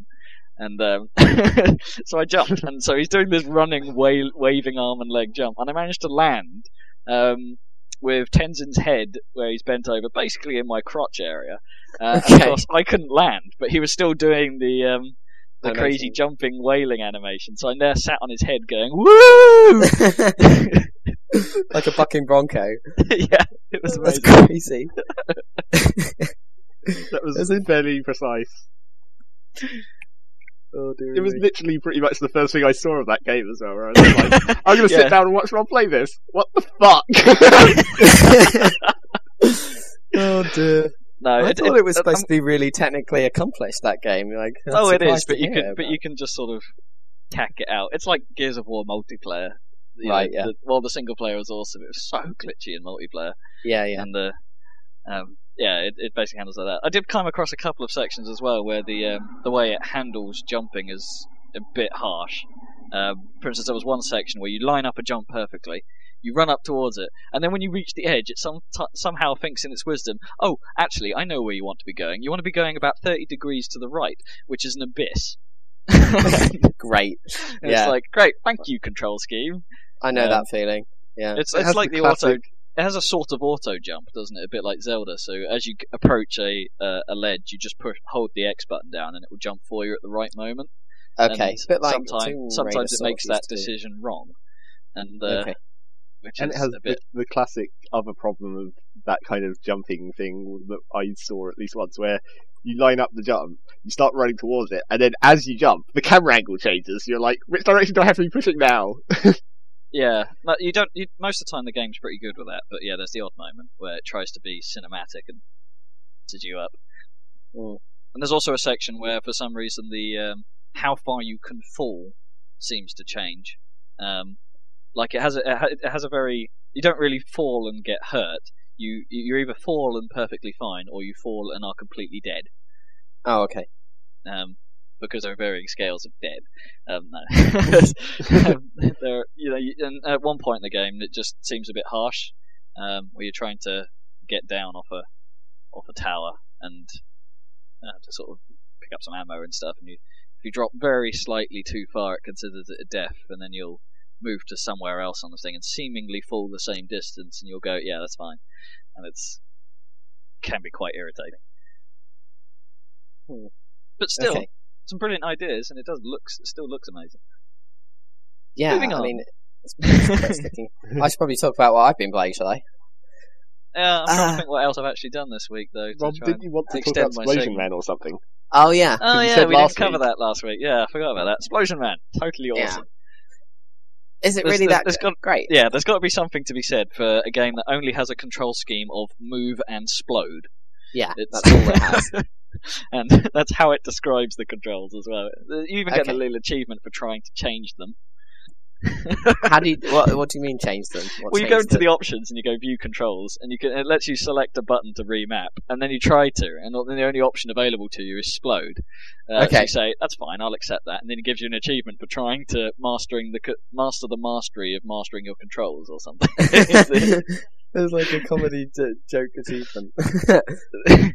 it's really awesome. But yeah, essentially, exploding makes you jump and kill Yeah, yeah. stuff around you at the same time, and the, and the entire concept is using your jump. You have to just get around the level and uh, get to the end of it. And uh, so, exploding next to barrels causes you to jump higher or at ridiculous angles, or um, certain things will shoot you and you uh, get lose your jump power, for instance, when you have that. And uh, it's it's hard really to explain much more than that, other than it's hilarious. Um, Okay. he- every, uh, as you're running around, he's like he just sort of makes these little odd noises, like meow. Like he'll fr- fling his arms out like an airplane and go meow, meow, and you'll be like um, jumping off walls, going woohoo, yeah. So uh, does it have like puzzles? and at the start of it, yeah, it has like um, sort of puzzles in that you have to sort of work out how to jump and how to chain your jumps together in order to hit certain switches to move on to the next section. Um, sometimes with Okay. a, the threat of a rising pool of water, and uh, that obviously because you're made of Oh, 'cause explosions, that'll put you is out. deadly. Um, and, uh, Okay. and I like certain things you have to do fast, it's otherwise you'll probably get. some kind of coolant or something. Judging by the way it looks kind of cold, it has like well, a it's it's it's sort of smoky steamy. coldness above. Well, yeah, I saw that as like you know icy, icy air. like, like evaporating carbon dioxide or whatever. You know that way that cold things look sometimes. Like Yeah, you yeah, open yeah. a freezer, condensation. I guess it is. Yeah. Yeah. That's what I imagine that would be. But really, same difference. Yeah. Open faced roast beef sandwich. Mm, sounds That is still possibly the best thing. Is Donut Guy a bit of spoiler if I mention Donut Guy? No, I think that's been mentioned significantly in reviews Yeah. of the game. Oh, there's this awesome thing where you basically, uh, uh, uh, sort of halfway through the, well, most of the way through the first world. There's only three worlds, but and they're Okay. essentially all the same. it's just to try and organise the levels a bit. Um, yeah, but most of the way through the first world, you uh, come across this fat guy um, who's who's eating donuts, uh, and as you approach him, instead of being able to like just just walk past him or murder him, yeah, for some reason you, you grab hold of him in a in a loving embrace, uh, and the music just changes that instance to "Everybody loves donuts." I know I do. What the hell? Everybody loves donuts. That's mental. And then you have to use him to solve puzzles, obviously. Yeah, It's not just because he can absor- he can absorb Okay. weapons because he's that fat, and uh, Oh, I see. so you carry him around, and uh, Is he as fat as the guy in Halo ODST memory? You know what I'm talking about? oh, no, he's probably not quite that fat. He's pretty. Okay. Fat, Fat comparison. yeah. Very important. Very important. Compare the fat man. It's a. Uh, um, So you get it on Steam, don't you, uh, 'Splosion Man? no, or it's is it it's Xbox Xbox Live? Live. Oh, It's a live arcade. Um, um, yeah, it's it's just amazing. It's just and, and the And co-op, co-op mode it has a, has a as well. completely separate co-op um, set of levels, and you get just Right. as many as you do in the single player, which is awesome to begin with. And you can use up to four people. Although to be fair, they're all designed for two players, and it gets a bit more difficult when you start adding new players to the mix Okay. um, because you all have to do stuff in sync or hit switches at the same time, and um, sometimes getting you all about the level is kind of difficult. But it's uh, yes, it's it's really good because it's an entirely new set of levels, and they're all designed that, so you have to use the other player. And um, Do you like explode off the other player? yeah, you can fling each other by using one person's explosion, so the other guy can save his explosion power to get further I Um, see. for instance, and you also can bounce off each other so you can both get up to areas by exploding at the same time.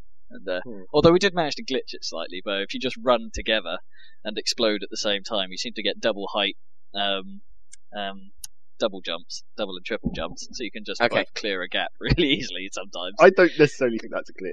I just think that's it's like it's a different technique, but one that maybe isn't It's so not yeah, it's not really prepared for in the level design. It's like Mm. the levels weren't necessarily designed to prevent you from doing that, so sometimes you can just bypass some puzzles by doing it. Okay. So it's a bit like that level in Portal where you can finish it in like five seconds if you know, if you know how. I You- don't you- know you how. Oh, is that. Yeah, um, I guess so. Do you know the one I'm talking about, Zac? It's like a YouTube video of it, but I Maybe. mean- yeah, and that, that if you if you go on the commentary mode, they like talk about how there's a ninja solution to this, and, and uh, Oh yeah, I remember that. Where it's it like in. there's that one. Yeah, it's the one where you have to normally you have to activate a lift to Yeah, that's right. the door, but Yeah. elsewhere in this puzzle there's also a convenient giant drop, so you can just use the drop to give you vertical momentum and jump up to where the lift would take you without having to do the rest of the puzzle. yeah, Yeah, exactly. Yeah. And uh, I've seen a video of someone even doing it even more ninja, whereby somehow they come out of the lift and the the um, the jump they have to make is like right in front of you. Uh, the lift to the exit is right in front of you when you come out of the entrance to the test chamber.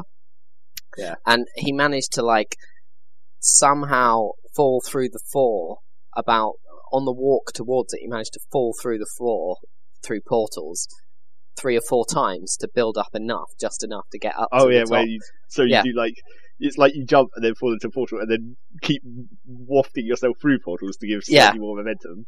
Yeah, so he managed Ridiculously to difficult to pull off. yeah, so he he complete the level in eight seconds or something.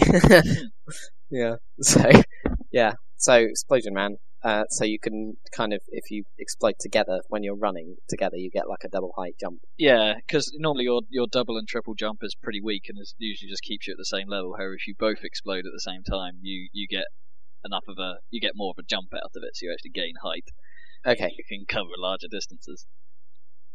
Is it at all But frustrating if you know what you want to do? Is it does it take a long time to actually pull it off? Sometimes, yeah, especially in the co-op stuff. Once, once uh, I haven't really had too much of a problem in the solo because once you work it out yourself, it's just kind of, um, oh, okay, I need to do that, and then you can do it. The controls are responsive enough, and it's not Okay. random. Um, That's good.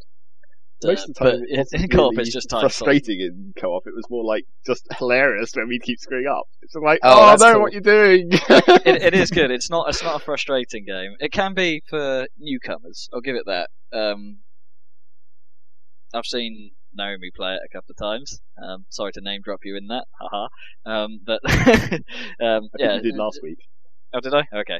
And uh, she's she's not exactly a um When uh, we were talking a, a about music. hardcore gamer. Oh yeah, she, um, Yeah, um, yeah. She's not exactly a hardcorer like we are, but and she found it a bit irritating, sort of learning the concepts of timing and things like that, because things do move quite quickly in 'Splosion Man, and Right. um and you know it, it, the it does require a little bit of coordination, such as when you know knowing when to push the stick and things, and things we've learnt over the years from platforming and uh, like second nature. Yeah, now. I mean it is a platformer. Ultimately, yeah. it's just a really original platformer. Yeah, it's No, uh, an amazingly it's- simplified yet somehow incredibly awesome. okay, I like the concept. I might look into it definitely. It is very good. It is very good. Okay. I wholeheartedly recommend. If I had It's an the Xbox, uh, I'd buy it. of approval. Yeah, Oh wow, that's amazing. that, that's that's how much of a you can't get much more uh, adoration than that. Than Zac actually No. saying he'll buy something. It's, Yeah. I'm still waiting for the game this generation that will make that buy an Xbox because the last one was actually Burnout Three. Managed to get him to buy an Xbox. yeah, and although he did spend a lot of his time on Halo Two with me, Oh, he did, but I mean, he didn't. He if it wasn't for Burnout Three, he, he you would probably never. wouldn't. Yeah, Yeah, right. he wouldn't have done. I mean, yeah. Halo Three wasn't enough to convince him. So Yeah, Yeah, but Halo Halo Three was just like after Halo Two. It was I think it was the end of Halo Two that was kind of the slight off put towards Halo Three. I mean, obviously once actually played Halo Three a lot, it was like, yeah, this is actually all. yeah, but Halo Two was all about the multiplayer. But let's was be like- honest. It was entirely about the multiplayer. But well, I don't know because that, that was more like it was entirely about the multiplayer in retrospect. Because you thought it was going to be yeah. oh, Oh, you're lagging out, man. Halo continuing story, but You might have to No. repeat that. You lagged my out ping quite horribly. probably going terrible. Yes, I was just saying that like Halo Two was only about the multiplayer in retrospect. Really, it was like you thought That's- it was going to be awesome, continuing storyline, but then the multiplayer turned out to be super awesome. True, Yeah. because I never thought much of Halo 1's multiplayer. Um, I mean, obviously No. Xbox Live didn't exist when that it came out, but um, I, d- I never thought too much of its design. I just thought the, the health system didn't really work. Um, No, it was kind how of wrong I was yeah, when Halo 2 came about. Well, that, I think I think we kind of knew that they were working on multiplayer because it was kind of tacked on to the original game, I think, and they kind of improved it for the PC version, didn't they? And then was- Yeah, no, they added some good. new levels, and Yeah. they actually brought some of Halo 2 levels into Halo 1, I think. I mean, at the time it was quite exciting because it was the first time you could network consoles. I remember seeing like a Yeah. setup of like four, you know. No, it was consoles. groundbreaking, to be honest. Yeah, And I said, And, yeah, uh, and some of my best multiplayer days were on Xbox LAN, uh, which you don't see anymore. I kind of this brings us on to a whole other topic, doesn't it? LAN Yeah. and LAN gaming. It's it's it's it's kind of dead, isn't it? Fuck you, internet. It's I, I I miss LAN gaming, having everyone in the room that you sort of have a end up with getting a of the, you know you don't really know them, but you know of them and their traits, and it's enough to sort of uh, make you have a good time.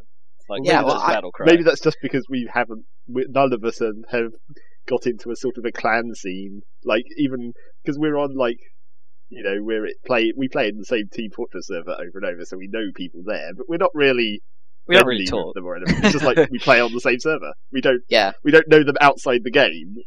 yeah, we don't go on. Not that we necessarily knew anyone on on a LAN outside of playing games with them, but they were in the same room, so that kind of Yeah. imparts slightly more. I don't know. There's there's just a certain contact. or, there's just a certain awesomeness of everyone being in the same place that just seems to have died a death. It's like the death of arcades, isn't it? There's it's well, it's like the second stage of the death of social gaming in a way. I don't know because It's like, like, LAN okay. seem to do quite well. You know, they seem to get bigger and bigger. I mean, I've never been to one, but uh, uh, I hear Well, reports. I, of them. no, I never really liked the idea of these big ass commercial things because that's kind of a different thing, isn't it? It's, That's true, uh, yeah. These are one-off events that you can't really do regularly, and um, I, I kind of see it as a you know the Halo night that when um, Halo Two was about became a sort of regular thing for me, where we'd get a load of guys over with Xboxes yeah, virtually every week, and Yeah. um, and do it because it was yeah get get the Domino's in, and uh, awesome. other pizza brands are available, and I was wondering about that. I was like, oh, Rob's slipping in some pizza advertisement there. He's getting paid in pizza. it's getting to the stage where they should, shouldn't it? Yeah, You're a hella consumer. I am. I, I'm in that I consume hello much. Yeah. It's, so anyway, and with that random noise, let's move on to what Dan's been playing. no, Yeah, hang on, hang I'll- on, hang I'll on. rela- We're I'll talking about LAN gaming. I, Yeah. I just wanted So- to say that, like, um, you know, I think the problem with a lot of the problem with the LAN gaming thing in these LAN centres, like the one we used to go to in Ipswich, but uh, I think a lot of people want to set them up because they they sound like a, like a fun business to run, but I think they're kind of a fundamentally flawed business model, and they, they keep popping up and then they keep disappearing. I don't know if yeah. you've seen No, the, pro- the problem is, is is the upgrade cycle. yeah, exactly. PCs need to be upgraded a lot. Yeah, And, uh, the just like- hardcore players tend not tend to have their own amazing rig now, rather than needing um, the rigs of a LAN center in which to play. I mean, Yeah. it almost would work better if LAN centers essentially just had empty spaces you could hook your shit to. Uh, so, so they have like decent monitors already set up and things like that, and you can and decent keyboards and mice, and you could um, um, just bring a rig and set it up. You know, have it, But you know, that would make it just like be so an there's a car park and stuff, nightmare and- in sort of manager in, in the management of it because it's like all kinds of god knows viruses and firewall Yeah. issues and it would just I be. A, it's like setting up an actual LAN, even if you know the people you're doing it with, is pretty damn hard. Supposedly, that's like halfway you allow- between a LAN centre and a LAN party, isn't it? That you're talking Yeah. Sure. in a way. Well, I think you don't you don't have to like.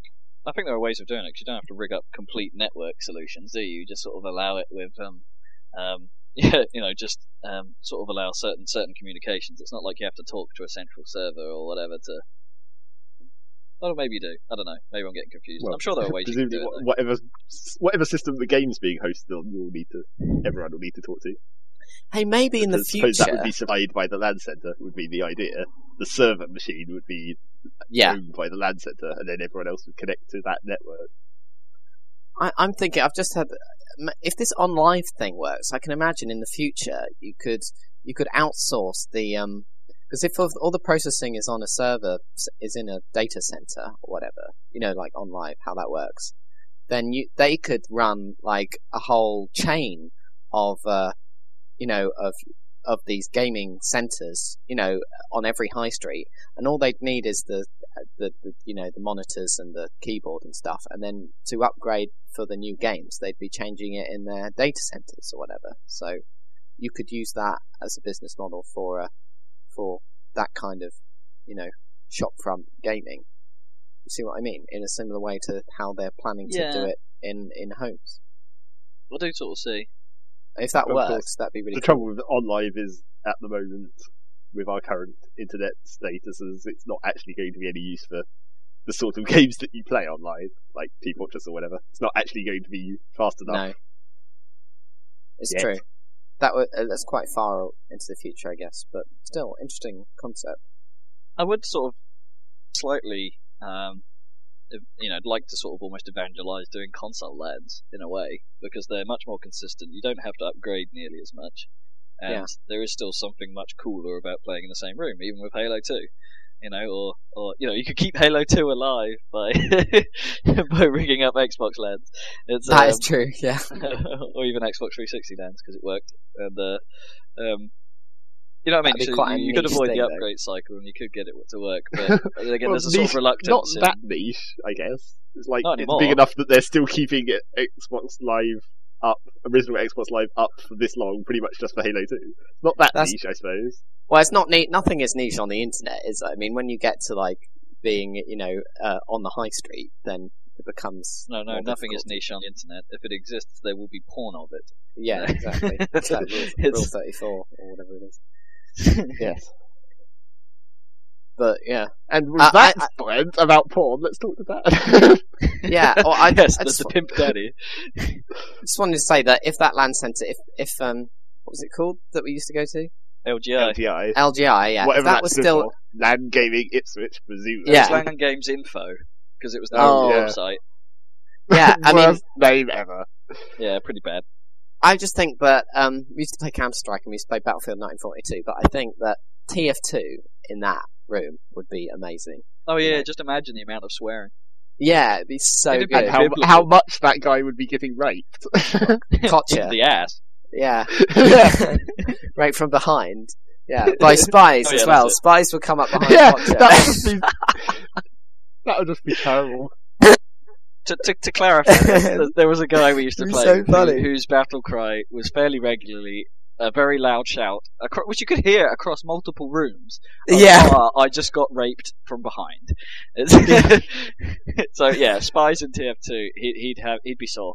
Oh, that would be such a good, uh, be such a good time. It's such a shame it's no longer there, but Yeah. maybe, yeah, never mind. I don't mean, but it was it, it doesn't really work out in the sense that you know you'd, we'd be paying more for something you can very nearly replicate now, but it's Exactly. but it's still not quite the same. You know, uh, Yeah. Well, we'll see. maybe I'm just a little over nostalgic these days. Maybe. Speaking of nostalgia, they released Game Room on on Live Oh, Arcade this week. yeah, I've heard about this. Colossal crapper that is. Sorry, it, just, it, it really winds me up. And the, the concept is pretty good. I don't mind it, but they still expect you to lay down a couple of pounds for an Intellivision or Atari 2600 game. Right. and uh, That's not it still work. costs you 400 points, which is about three quid, um, for a Play Anywhere version, which you can use on the Xbox or on your PC. I'm sorry, I'm not going to pay. Three, I mean, I know it's only a few pounds, but I'm, st- I'm not still not going to pay that for an Atari 2600 game. They'd make a lot more money They should learn from the uh, from the App Store, the iPhone App Store, that they'd make a lot more money if they charge 50p each for the. Well, you also don't many get any freebies to sort of draw you in. You get the ability to demo a game once, and then it, you're locked Yeah. out from it. And you get this idea of tokens. I still haven't quite figured out how you use it, but you can use it. You can spend your tokens playing um, on playing games you don't own, um, which is Okay. novel. But I'm not quite sure how it sort of um, how you get your tokens back, for instance, and things like that. Supposedly, if you go play in your friends' arcades and play their games, you can sort of trade the tokens about and things like that. It's sort of like a almost like an arcade economy. Um, right. But it's um, I haven't quite figured it out. It's just they've completely missed the market, the the, the money mark. It's Right. uh, and none of the games are that good. I mean, they are really we're, we are talking seventies games. The, the, Right, the sort yeah. of one that stood out to me perhaps was uh, Super Cobra and Tempest being the highlights. Yeah. It's got Tempest, yeah. Them I sort of recognised a lot of them, but yeah, they're, they're just too small and too old to be worth any kind of money. Yeah. Presumably they'll add to it, but still. Yeah. Seems odd to me. I mean, I Yeah. did like one thing, it's got like a sort of rewind thing, so if you mess up in one of those old, uh, really unforgiving games, you can just Oh, really? like kind of, yeah, apparently you can, it doesn't matter what game it is, it's obviously built into the emulation, whereby You can can- yeah, you can rewind uh, what's happened at any point, which is kind of cool.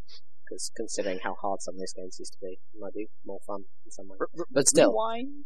really, really, really not worth not worth the money. But uh, No. we'll see what happens with that. I mean, it, it teases you in because you look on the downloads page and it goes Game Room for free, and you think that's fine, and then you get Game Pack One and Game Pack Two for free, and you're like, This is awesome so far. Um, Okay. you download it all and you put it on. Then you get into the game, and all the game pack do is uh, games pack game packs do is give your version of Game Room the knowledge that they exist. Oh, Um, essentially, they're still locked, and you have to pay to unlock. unlock yeah. them. That's lame. On the plus side, the, the execution is pretty slick. It's just the cost. Yeah, I mean, it, it looks like much more sensible than like PlayStation Home with the little Yeah. arcade cabinet. Everything looks more sensible than PlayStation Home. That's true. but you could double dance. That was the best. you can tell one half of your body to do one dance and the rest to do something else. That was amazing. Can you not dance your avatars in a game room? No, I didn't notice actually any control of the avatars other than seeing that who's about. Okay. Um, yeah. Although that's probably the best bit actually is when you go to the menu on Game Room, your avatar appears on the screen in a funky retro fashion. So some of them will have them dropping in like in pixel by pixel from the ceiling, or others will I have see. them sort of doing the robot onto the screen, which is So you do undoubtedly get some dancing. yeah. Very retro. Oh, the robot. You don't get the same level of um, dancing awesomeness like you do in One versus a Hundred though. All right, yeah. Where- Mash where the button where- to dance now. Where you can do the running man. Oh yeah, the and you can't help but do that. Do do a little sort of like um, dancing sound effect. Oh, yeah, Is that your David Brent dance sound? pretty much. Isn't it? oh dear.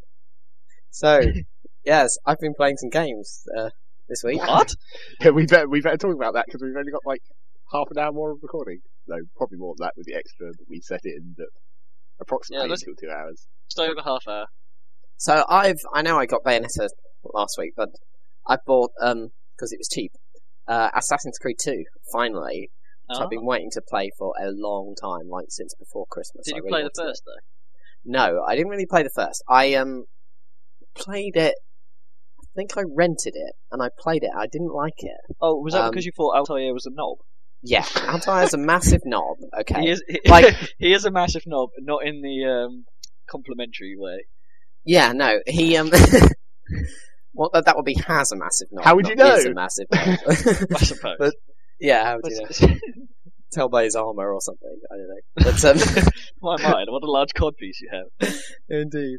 But um, yeah, because at the start of the first game, the first thing you do, and you can't help doing it, is do something completely odd. against the code or something, or you just do something stupid, and it's like, no, I didn't mean to do that. You like have control of your character up to the point where he does something ridiculously stupid, and then What you mean? you fine get- line you- between between uh, looking awesome and tarding out. yeah, so- I don't Kind of like and Mirror's then, Edge. and then you go back to your like your base, and your like boss guys like, you're a shit, you fucked up and stuff, and it's like it's not your fault, you know, it's just your character's fault that you have to play. And then it shows you all all your skills you have, and it shows you the you losing all your skills. and the idea is you have to go through one. the game and get them back. But I'm like, sod you, I didn't do anything wrong. And also hang on, like, that's, but that's but that's kind of a gaming mainstay, isn't it? To sort of tease you with it and then rip them all away because it's kind of that's the Metroid thing, isn't it? yeah, that's true, but it Yes, never but teaches in you to Metroid, use it's not your fault. It's not your oh, character's no. fault, really. It's like in Metroid, Samus gets blown up or something, and then all of her power-ups fall off. Rather in this one, where it's just like your character totally and not out, not in your control, fucked up really badly, and you wouldn't have done that. Yeah, exactly. And you never get a chance to use those skills before they're taken away, so you don't know what you're missing. You just get to see that you're losing stuff. It's like, cause like, in some games they do that, like, uh, that The Force Unleashed was apparently quite cool. I didn't really play it that much, but you start off as Darth Vader and you just have all this awesome force powers and you just blow the crap out of everyone and like chucking Wookiees everywhere. And then you start as the apprentice and, and you have to Why build does it up. chucking Wookiee sounds so funny? Yeah, well, you start, you, you literally do start on Kashyyyk. and That's you- why it sounds so funny. 'cause it has a hilarious sound effect Because it it. actually sounds funny. Yeah. Yeah. So, um, oh man, I saw this YouTube video of a, like a hinged door on a on a cabinet that sounded like a Wookiee. Um, seriously, That's just the kind of retarded shit that is YouTube is so useful It's for. better, it's better than Jesus in Toast, though, isn't it? Wookiee's cabinets. See, if only, if only back in whatever year it was, ages ago, there'd been the mobile phone technology for me to take a recording when we were driving down the motorway and we overtook a truck that sounded exactly like a TIE fighter. Then I Yeah. put that on YouTube. Well, apparently I, a like, I like the fact you call them sound. Moat Airways. What? He's like Moat It's like- Airway. Motor. it's like a moat airway, like like it's Oh, uh, motor. motor. Oh, okay. oh, like, okay. like we have air. Okay. We get the terrible, terrible pun now. Moving Okay. on. No, but apparently uh, the TIE Fighter sound effect was created by combining an elephant roar with um with screeching wet tires. So maybe the the the, the, What the truck. fuck kind you of elephant did they use for that? It was apparently an elephant. I don't know. I might look that up again. I don't know. Did 'Cause they the- like? I, don't, I think I can, I'm just trying to imagine how you make an elephant make that noise. Do you just have to get a really big shoe and stand on it or something? And goes, Well, you know, they ah! make that trumpeting sound, and presumably they took that and like pitched it down or something to make it Oh, I long and low. it's, not just, it's not literally just an elephant sound effect. that would make Yeah. more sense. There's a Or, or, post process on it. or an Yeah. elephant totally monged out of its head, just lying on the ground, going, "Oh, oh my head." Oh. So Altair being a dick, yeah. So it really Yeah. annoyed me, but also back to that. it was it was really pretty, but uh, uh, the combat system kind of irritated me in the original, and also like you, it took a long time to get to the point where you could do it. All advertised that it was all uh, open world, and you could like run around, free run around these sort of cities and stuff. And you know that looked really yeah, cool. and then you don't the actually demos get bit. city until you're about an hour in. No, exactly. So I was getting more and more pissed off with it. It kept loading, and and I hated the whole um, because the meta storyline was kind of. I mean, it was interesting, but it was. I mean, in order to, You it know, was I was famously hard to get into that- the game I was because, like, surprised that that was revealed straight away, to be honest, because I thought Yeah. that was like the major twist, and I sort Yeah. of knew about it before I got into it. But then to be presented with it straight off, I was just like, "Oh, okay." yeah, So they have is the that straight twist? up. yeah, it's really weird. So they have that straight up. So you're imprisoned and you have to go into this animus thing, and and and and uh, that meant that in order to load, as far as I can remember, in order to get into the game, you had to uh, load. You were at the title screen, and then you went in and it loaded, and then you got up from your bed, and then you walked into the animus. Then you selected the memory, and then you loaded again, and eventually you were Altair in the past or whatever. So in order to get into the game from a standing start, it took forever, and you had to like it literally does take a while, actually. Yeah, it does take Yeah. awful long while. And there's an awful, there is quite a lot of story leading into it, which Well, isn't that kind of- but Yeah. it, That- it just I seems mean- a little bit unskippable. You know what I mean? Because you actually Yeah. have to do things. Yeah, Apart from It's like- the loading pause element of it, that is kind of a classic story setup where it's just like yeah, you're it's going bit to yeah. see too long though. yeah. Yeah, the thing is, in it's the exact same setup in Assassin's Creed 2, but they they let you skip all that because they they trust you enough to know what's going on. You know, so uh, so when you put the disc in the drive, you can go straight into your uh, your uh, uh, you know past memory character without having to sit in an animus and stuff because they trust that you know from the beginning of the game that you know the setup. You know, they trust Okay. you, the, the so player. don't miss 'Cause you've already seen it in the first game, I guess. Yeah, you've seen it in the first game, but you also see it at the start of the second game. It sets you up with a. With, so they um, explain. So they explain enough about the uh, the actual story setup, but not talking about stuff that was repeated in the first game. You know what I mean? Yeah, you get a little flashback to what happened in the first game, the kind of meta story, the overarching story, and then you get uh, a, the the game starts again with you in the real world, but it's quite a sort of exciting sort of escape sequence thing. And Oh, okay. um, yeah, so so it, so it sets you up there, and then um, and then you go into the new story of the new assassin Ezio, who who's in uh, this time instead of being dick. Yes, he's a really cool guy. he's probably quite cool. Like, um, he's this kind of, um, he's almost a bit like of a sort of Romeo character in a way, if you think, in, because that's in Verona, isn't it, in Italy? But he, this is, you start off in Florence, in Renaissance Italy, and he's kind of a bit of a, you know, he fights, he has punch ups with his families, like rival families and stuff, a bit like Romeo and Juliet, and he, and he goes and shags the sexy lady and stuff, and you know does all the sort of naughty things that he's not supposed to do. So he's a bit of a dashing rogue. But then, yeah, exactly. But then his um his father gets um uh, this corrupt official um like uh, uh manages to implicate your father and uh you know, kill have him publicly hanged and stuff, and that's what starts off the sort of story of of Ezio, and he becomes an assassin, and he starts to learn that you know, because it, it's the assassins versus the Templars. That's the idea, isn't it? So the first game, uh, Altair is an assassin and he's working against the Templars and trying to find these sort of, you know, MacGuffin things. And presumably you're after another MacGuffin this time in the um, in a different time period. McCuffin! But anyway, the actual game, I mean, it's absolutely, it's absolutely beautiful. I mean, not only are the graphics really good, but the, the subject that it's depicting is beautiful inherently. Sort of, um, Renaissance, uh, the Florence. Florence is a really beautiful city, and I've always wanted to go, but this is it at its absolute height, or whatever. And, uh, not the whole game isn't in, I thought it might all be in Florence, but there's other cities, and, um, I've just left Florence in the story and gone somewhere else. So there's various environments, but Florence is absolutely beautiful. And from the off, you are running over the rooftops with your free running thing, and they've obviously really refined it to the point where it's really fun. To, I'm, I'm, I'm, I'm, sorry, Dan, but I might have to interrupt you here because a small situation might be evolving at my house. Um, Okay. where- Is the house on fire? Well, not exactly. Um, I've the just been warned via the power of um, silence that um, that that that um, Kippers may be returning with a posse.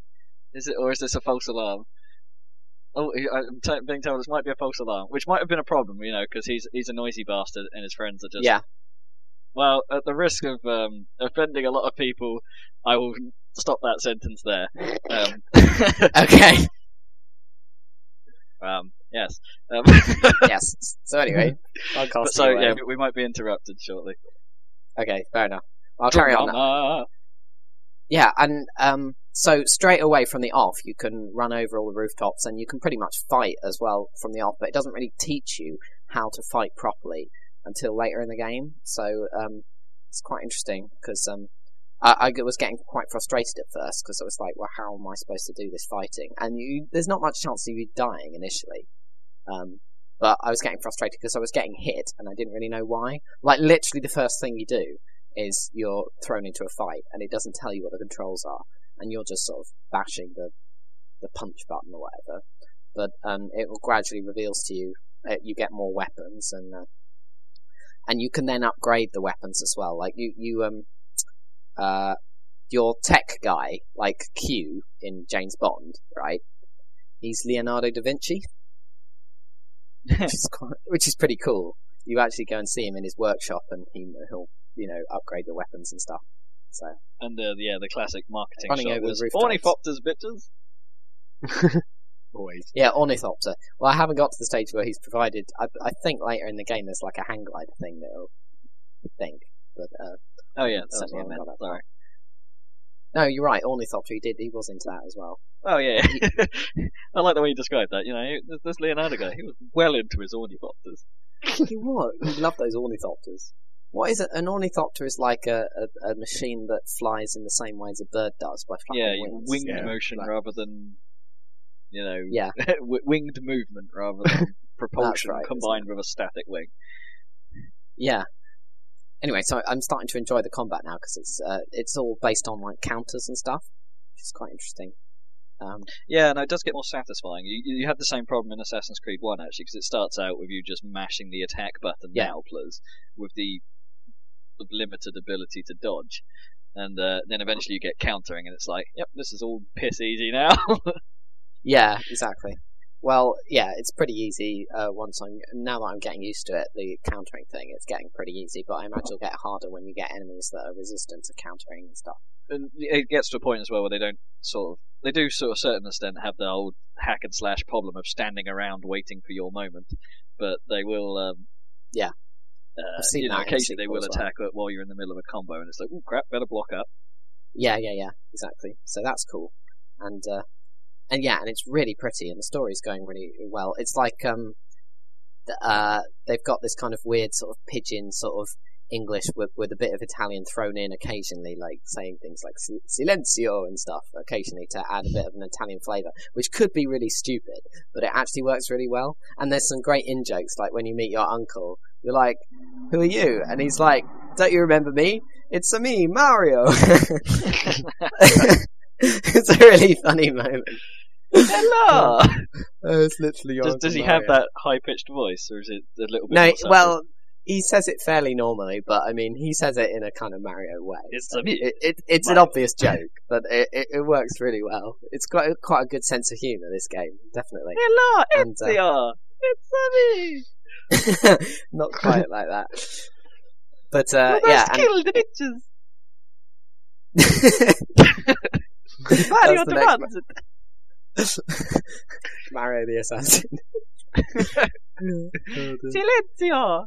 Woohoo.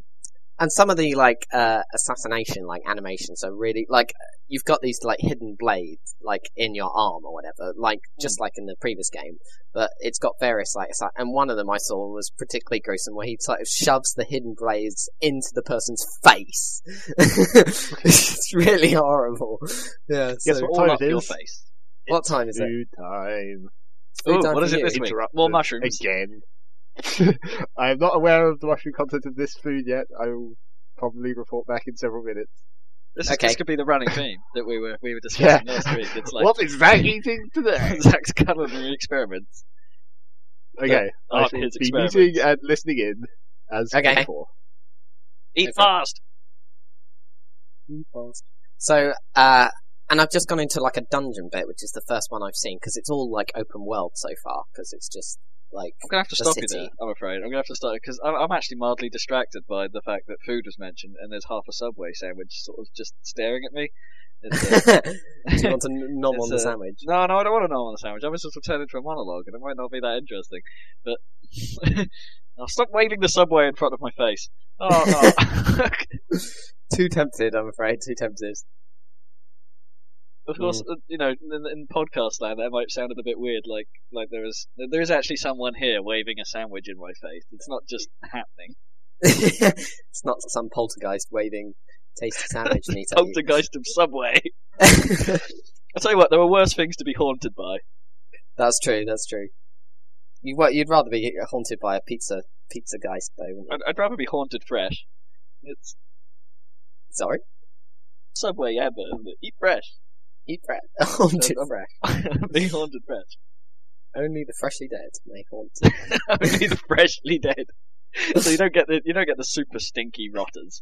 No, the, fresh uh, every day. New, new ghosts. That must be a bit must be a bit weird because it's like, alright? Who are you?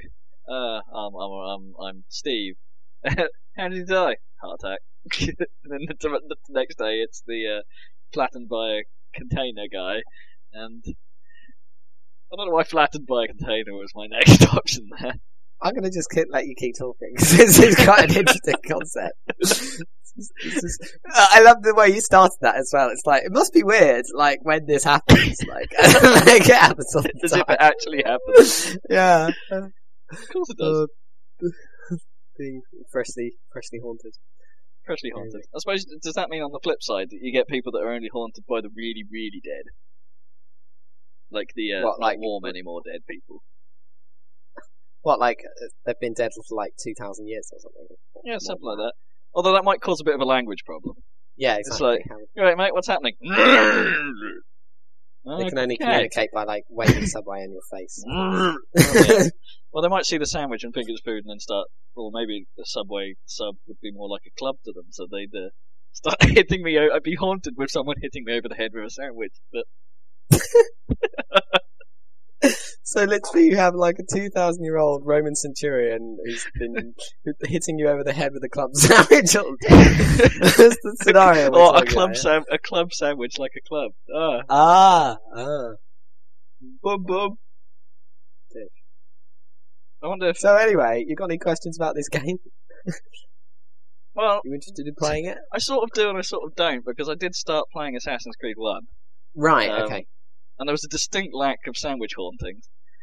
There was. Yeah, I hadn't seen any uh, sandwich hauntings. Like So even I'm, I'm a little bit off put by the second one. And to be fair, I, I sort of got to a point where I'm I'm not. Re- it's one of those games where I sort of understand it was good, but the PC port was glitchy enough to sort of irritate me too much, and uh, Right. I haven't. It doesn't really draw me back in. I think Bioshock it's more a console game. and yeah, It's maybe like- it does work better. I mean, I don't know about the port, the PC port of Assassin's Creed 2, but I know it has that terrible DRM problem, and you should never ever buy it. You know, yeah, you know about that, right? do explain. Oh, they've got this horrible new DRM on Assassin's Creed 2 and various other Ubisoft games, and uh, you need to be connected to the internet in order to play the game, right? That for a start, the single player game, and then to make it worse, if you lose connection, it'll chuck you out of the game. Oh, yeah, no, CNC4 has that problem as well, doesn't Yeah, it? Yeah, but CNC4 doesn't. It chucks you out, but at least it saves. Right. Well, in, initially they did patch it, but initially in Assassin's Creed 2, it wouldn't save you. Uh, so uh, um, you That's lost lots of progress. But I've then, got to be course, honest, I don't, I don't have so much of a problem with internet authentication, as in it's, it probably is the way to do, you know, it's the, the only sort of decent way to do proper piracy, anti-piracy techniques. yeah, But, and, you know, it's not quite so intrusive as a, as a rootkit like, um, what was it, uh, Securom and all that shit. yeah, yeah, that was pretty horrid. I mean, Ubisoft used that in the past. That's on um, uh, Splinter Cell Chaos Theory has uh, Securom. Yeah, and EA were quite big protagonists of Yeah. Securom until recently. But the problem again with Assassin's Creed 2 has been recently that um, you had to be connected to their servers in order to be playing the game at all. And of course, people who were pissed off at this, pirates, or whoever it was, someone in the nether regions of the internet, of course, launched a denial of service attack immediately on the Ubisoft servers. So what shape are the nether regions of the internet? Oh, I dread to think what they look like. We don't want to go there. Is it like a, an anime penis monster? Probably just 4chan. but uh, Anyway. the nether they took down the uh, Ubisoft service, so you literally could not play the game for like a week. Seriously. Uh, Oh, okay. So uh, they've they've come back and they've said, "Oh, we're giving you a free game, uh, like as compensation for this," but still, it's pretty ridiculous. Um, but so it hasn't really Well, worked. I suppose it's the only way they we move on is by people trying crazy shit like this, and that's true. eve- That's true. uh, uh, hopefully eventually a good solution will come out of it. Or they'll just use Steam. Yeah, Steam works fine. So I mean, the uh, the Valve, you know, uh, philosophy towards piracy is just really interesting. It's just to make it easier and you know because and more fun to to do it with by paying for it. You know, and uh, like they were saying that like people who are willing to um, spend all this money on having a fast computer, uh, they're clearly willing to spend money. You know. It's just Yeah. they want the best service, and the, then sometimes the pirates are providing a better service than the actual um, Like You know, the music actual- industry. publishers. Yeah, Listen up, people. yeah. Well, you know, Spotify's doing quite well. I haven't got an account on that, but You know, I still haven't actually used it. I don't actually know much about it, but do you have an account on it? Do you do you sign up? No. You didn't. No.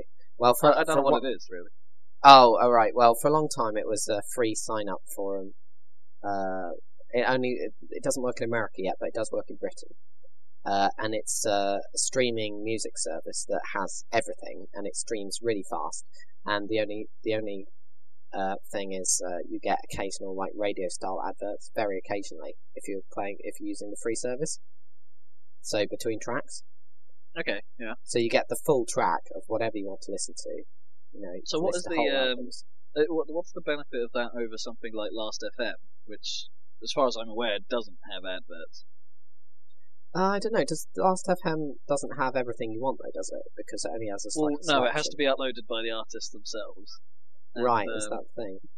Yeah, you sort of mark it as I like this, and then it gets added to your customized radio playlist. Is the idea, Right. and then you sort of say you can listen to individual tracks, but you can't set up your own like playlists and things, or but or you can let it choose songs out of what you've chosen that you like. Things Right, like but you can't like say I want to listen to this next, can you? Or you can. You, c- you, you can, but you have to listen to it immediately. It's not like a, a full-on media player. There are limitations, but Right. presumably they exist on Food Spotify too. completed. Hooray! And this time I actually have a, I can tell you what this food was without having to just describe what was in it. it was sort of mushroomy. this one was pork medallions on rice. Sounds quite nice. Mm, Sounds like an innuendo. It was not very interesting. It was just like, here's some chunks of meat, here's some rice. exactly. Yeah, we're just talking about. I'm going uh, to be very derisive of all my own food stuffs on this podcast, aren't I? Oh dear. my dad is like, if dad ever hears this, his culinary skills will be in question. Oh no! What a disaster! like he's going to be listening to this on this on the way to work. No. I think we're safe. I think we're safe. Yeah, I was just talking about Spotify, and I think you can make playlists on Spotify, and what's more, you can share the playlist almost like you share it, used to be able to make mixtapes for your friends. You know, More importantly, we need to ask if Zac has ever been uh, ever been haunted by a sandwich. Yeah, that was a fun bit of conversation I sat down to listen to as I started eating. it's like, what the fuck are they talking about? just That's went off because you don't have the knowledge of how we got onto that. I don't no, even I know. listened to it just before that. We're talking about Assassin's Creed. Well, I was. it somehow got onto waving. Oh, I know. Someone Well, it was was, it was a waving Subway combination of me yeah. knowing I have a subway across the room, Yeah. Zac then going for food, which made me think of food, which made me think of my subway, and then having it wafted in my face. Um, Generally, not very sensible. we're recapping our own ten minutes. Yeah, it's not very sensible. it's excellent radio. Here's what happened ten minutes ago on the. Well, I suppose they do, do, do that on the radio, though, don't they? They sort of just go, go. If you missed it, here's what happened.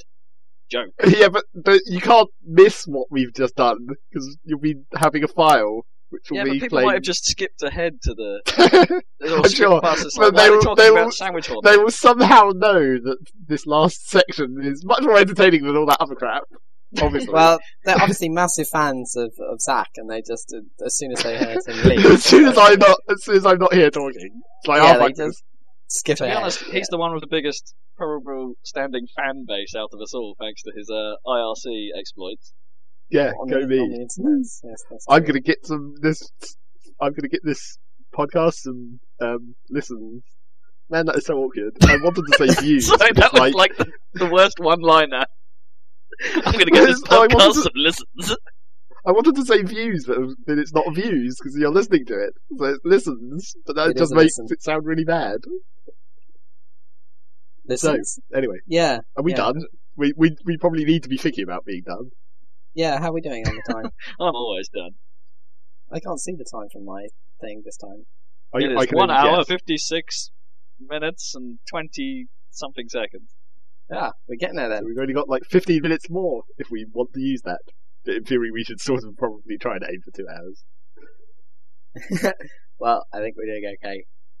Perhaps we should shut it down. What do you think? We've all talked about our games, haven't we? That we've been playing. Yes. Yeah, and then this, is, sandwich hall thing. this is the trouble. At the start, we say we're going to do the first section where we talk about games, and then that just turns out to be the whole thing. That's all. That's There all we no have. other though. sections. We don't have. Yeah. any sec- we don't like- need any like other sections. It's like we call it a section, but then it's not actually a section. It's just like that's the whole thing. No, that's the only question that is needed to drive our entire podcast, really, because we can go Well, into any random we'll tangent. get- Well, we talked about this last week, though. But no, we'll get to a point where um, We'll run out of things that to well, say. well, to be honest, we'll, yeah, we'll run out of the games that we haven't talked about yet because That's we'll true. have mentioned most of them recently, causing a an increased requirement in random meandering conversations and less of a need for us to go. So anyway, back to what we were talking. It That's might become a bit That's more organic, and here we are critiquing uh, critiquing our own podcast. So the uh, Well, it is only the second comment- instalment. Yet more excellent radio. Well, yeah, but th- this means the non-existent comment section is not required because we've Obviously, made all the comments ourselves. Obviously, our hilariously bad puns are totally awesome. That last one wasn't even exactly. That last one wasn't even a pun, was it? What was it? What Oh. motorway? I was just, Yeah, but was just the way he said it. yeah, just I was just interested in the fact No, that it was like because he was. I the way I saw it as a pun was because he was talking about like it, the Tie Fighter, and it, the Tie Fighter would have been flying, and I was thinking like an an, airplane, motorway. Apart from obviously a Tie Fighter would be in space, so it wouldn't have been in the air, so it still didn't make sense. Do you remember that van we saw driving at Fort Park once. that is so unspecific.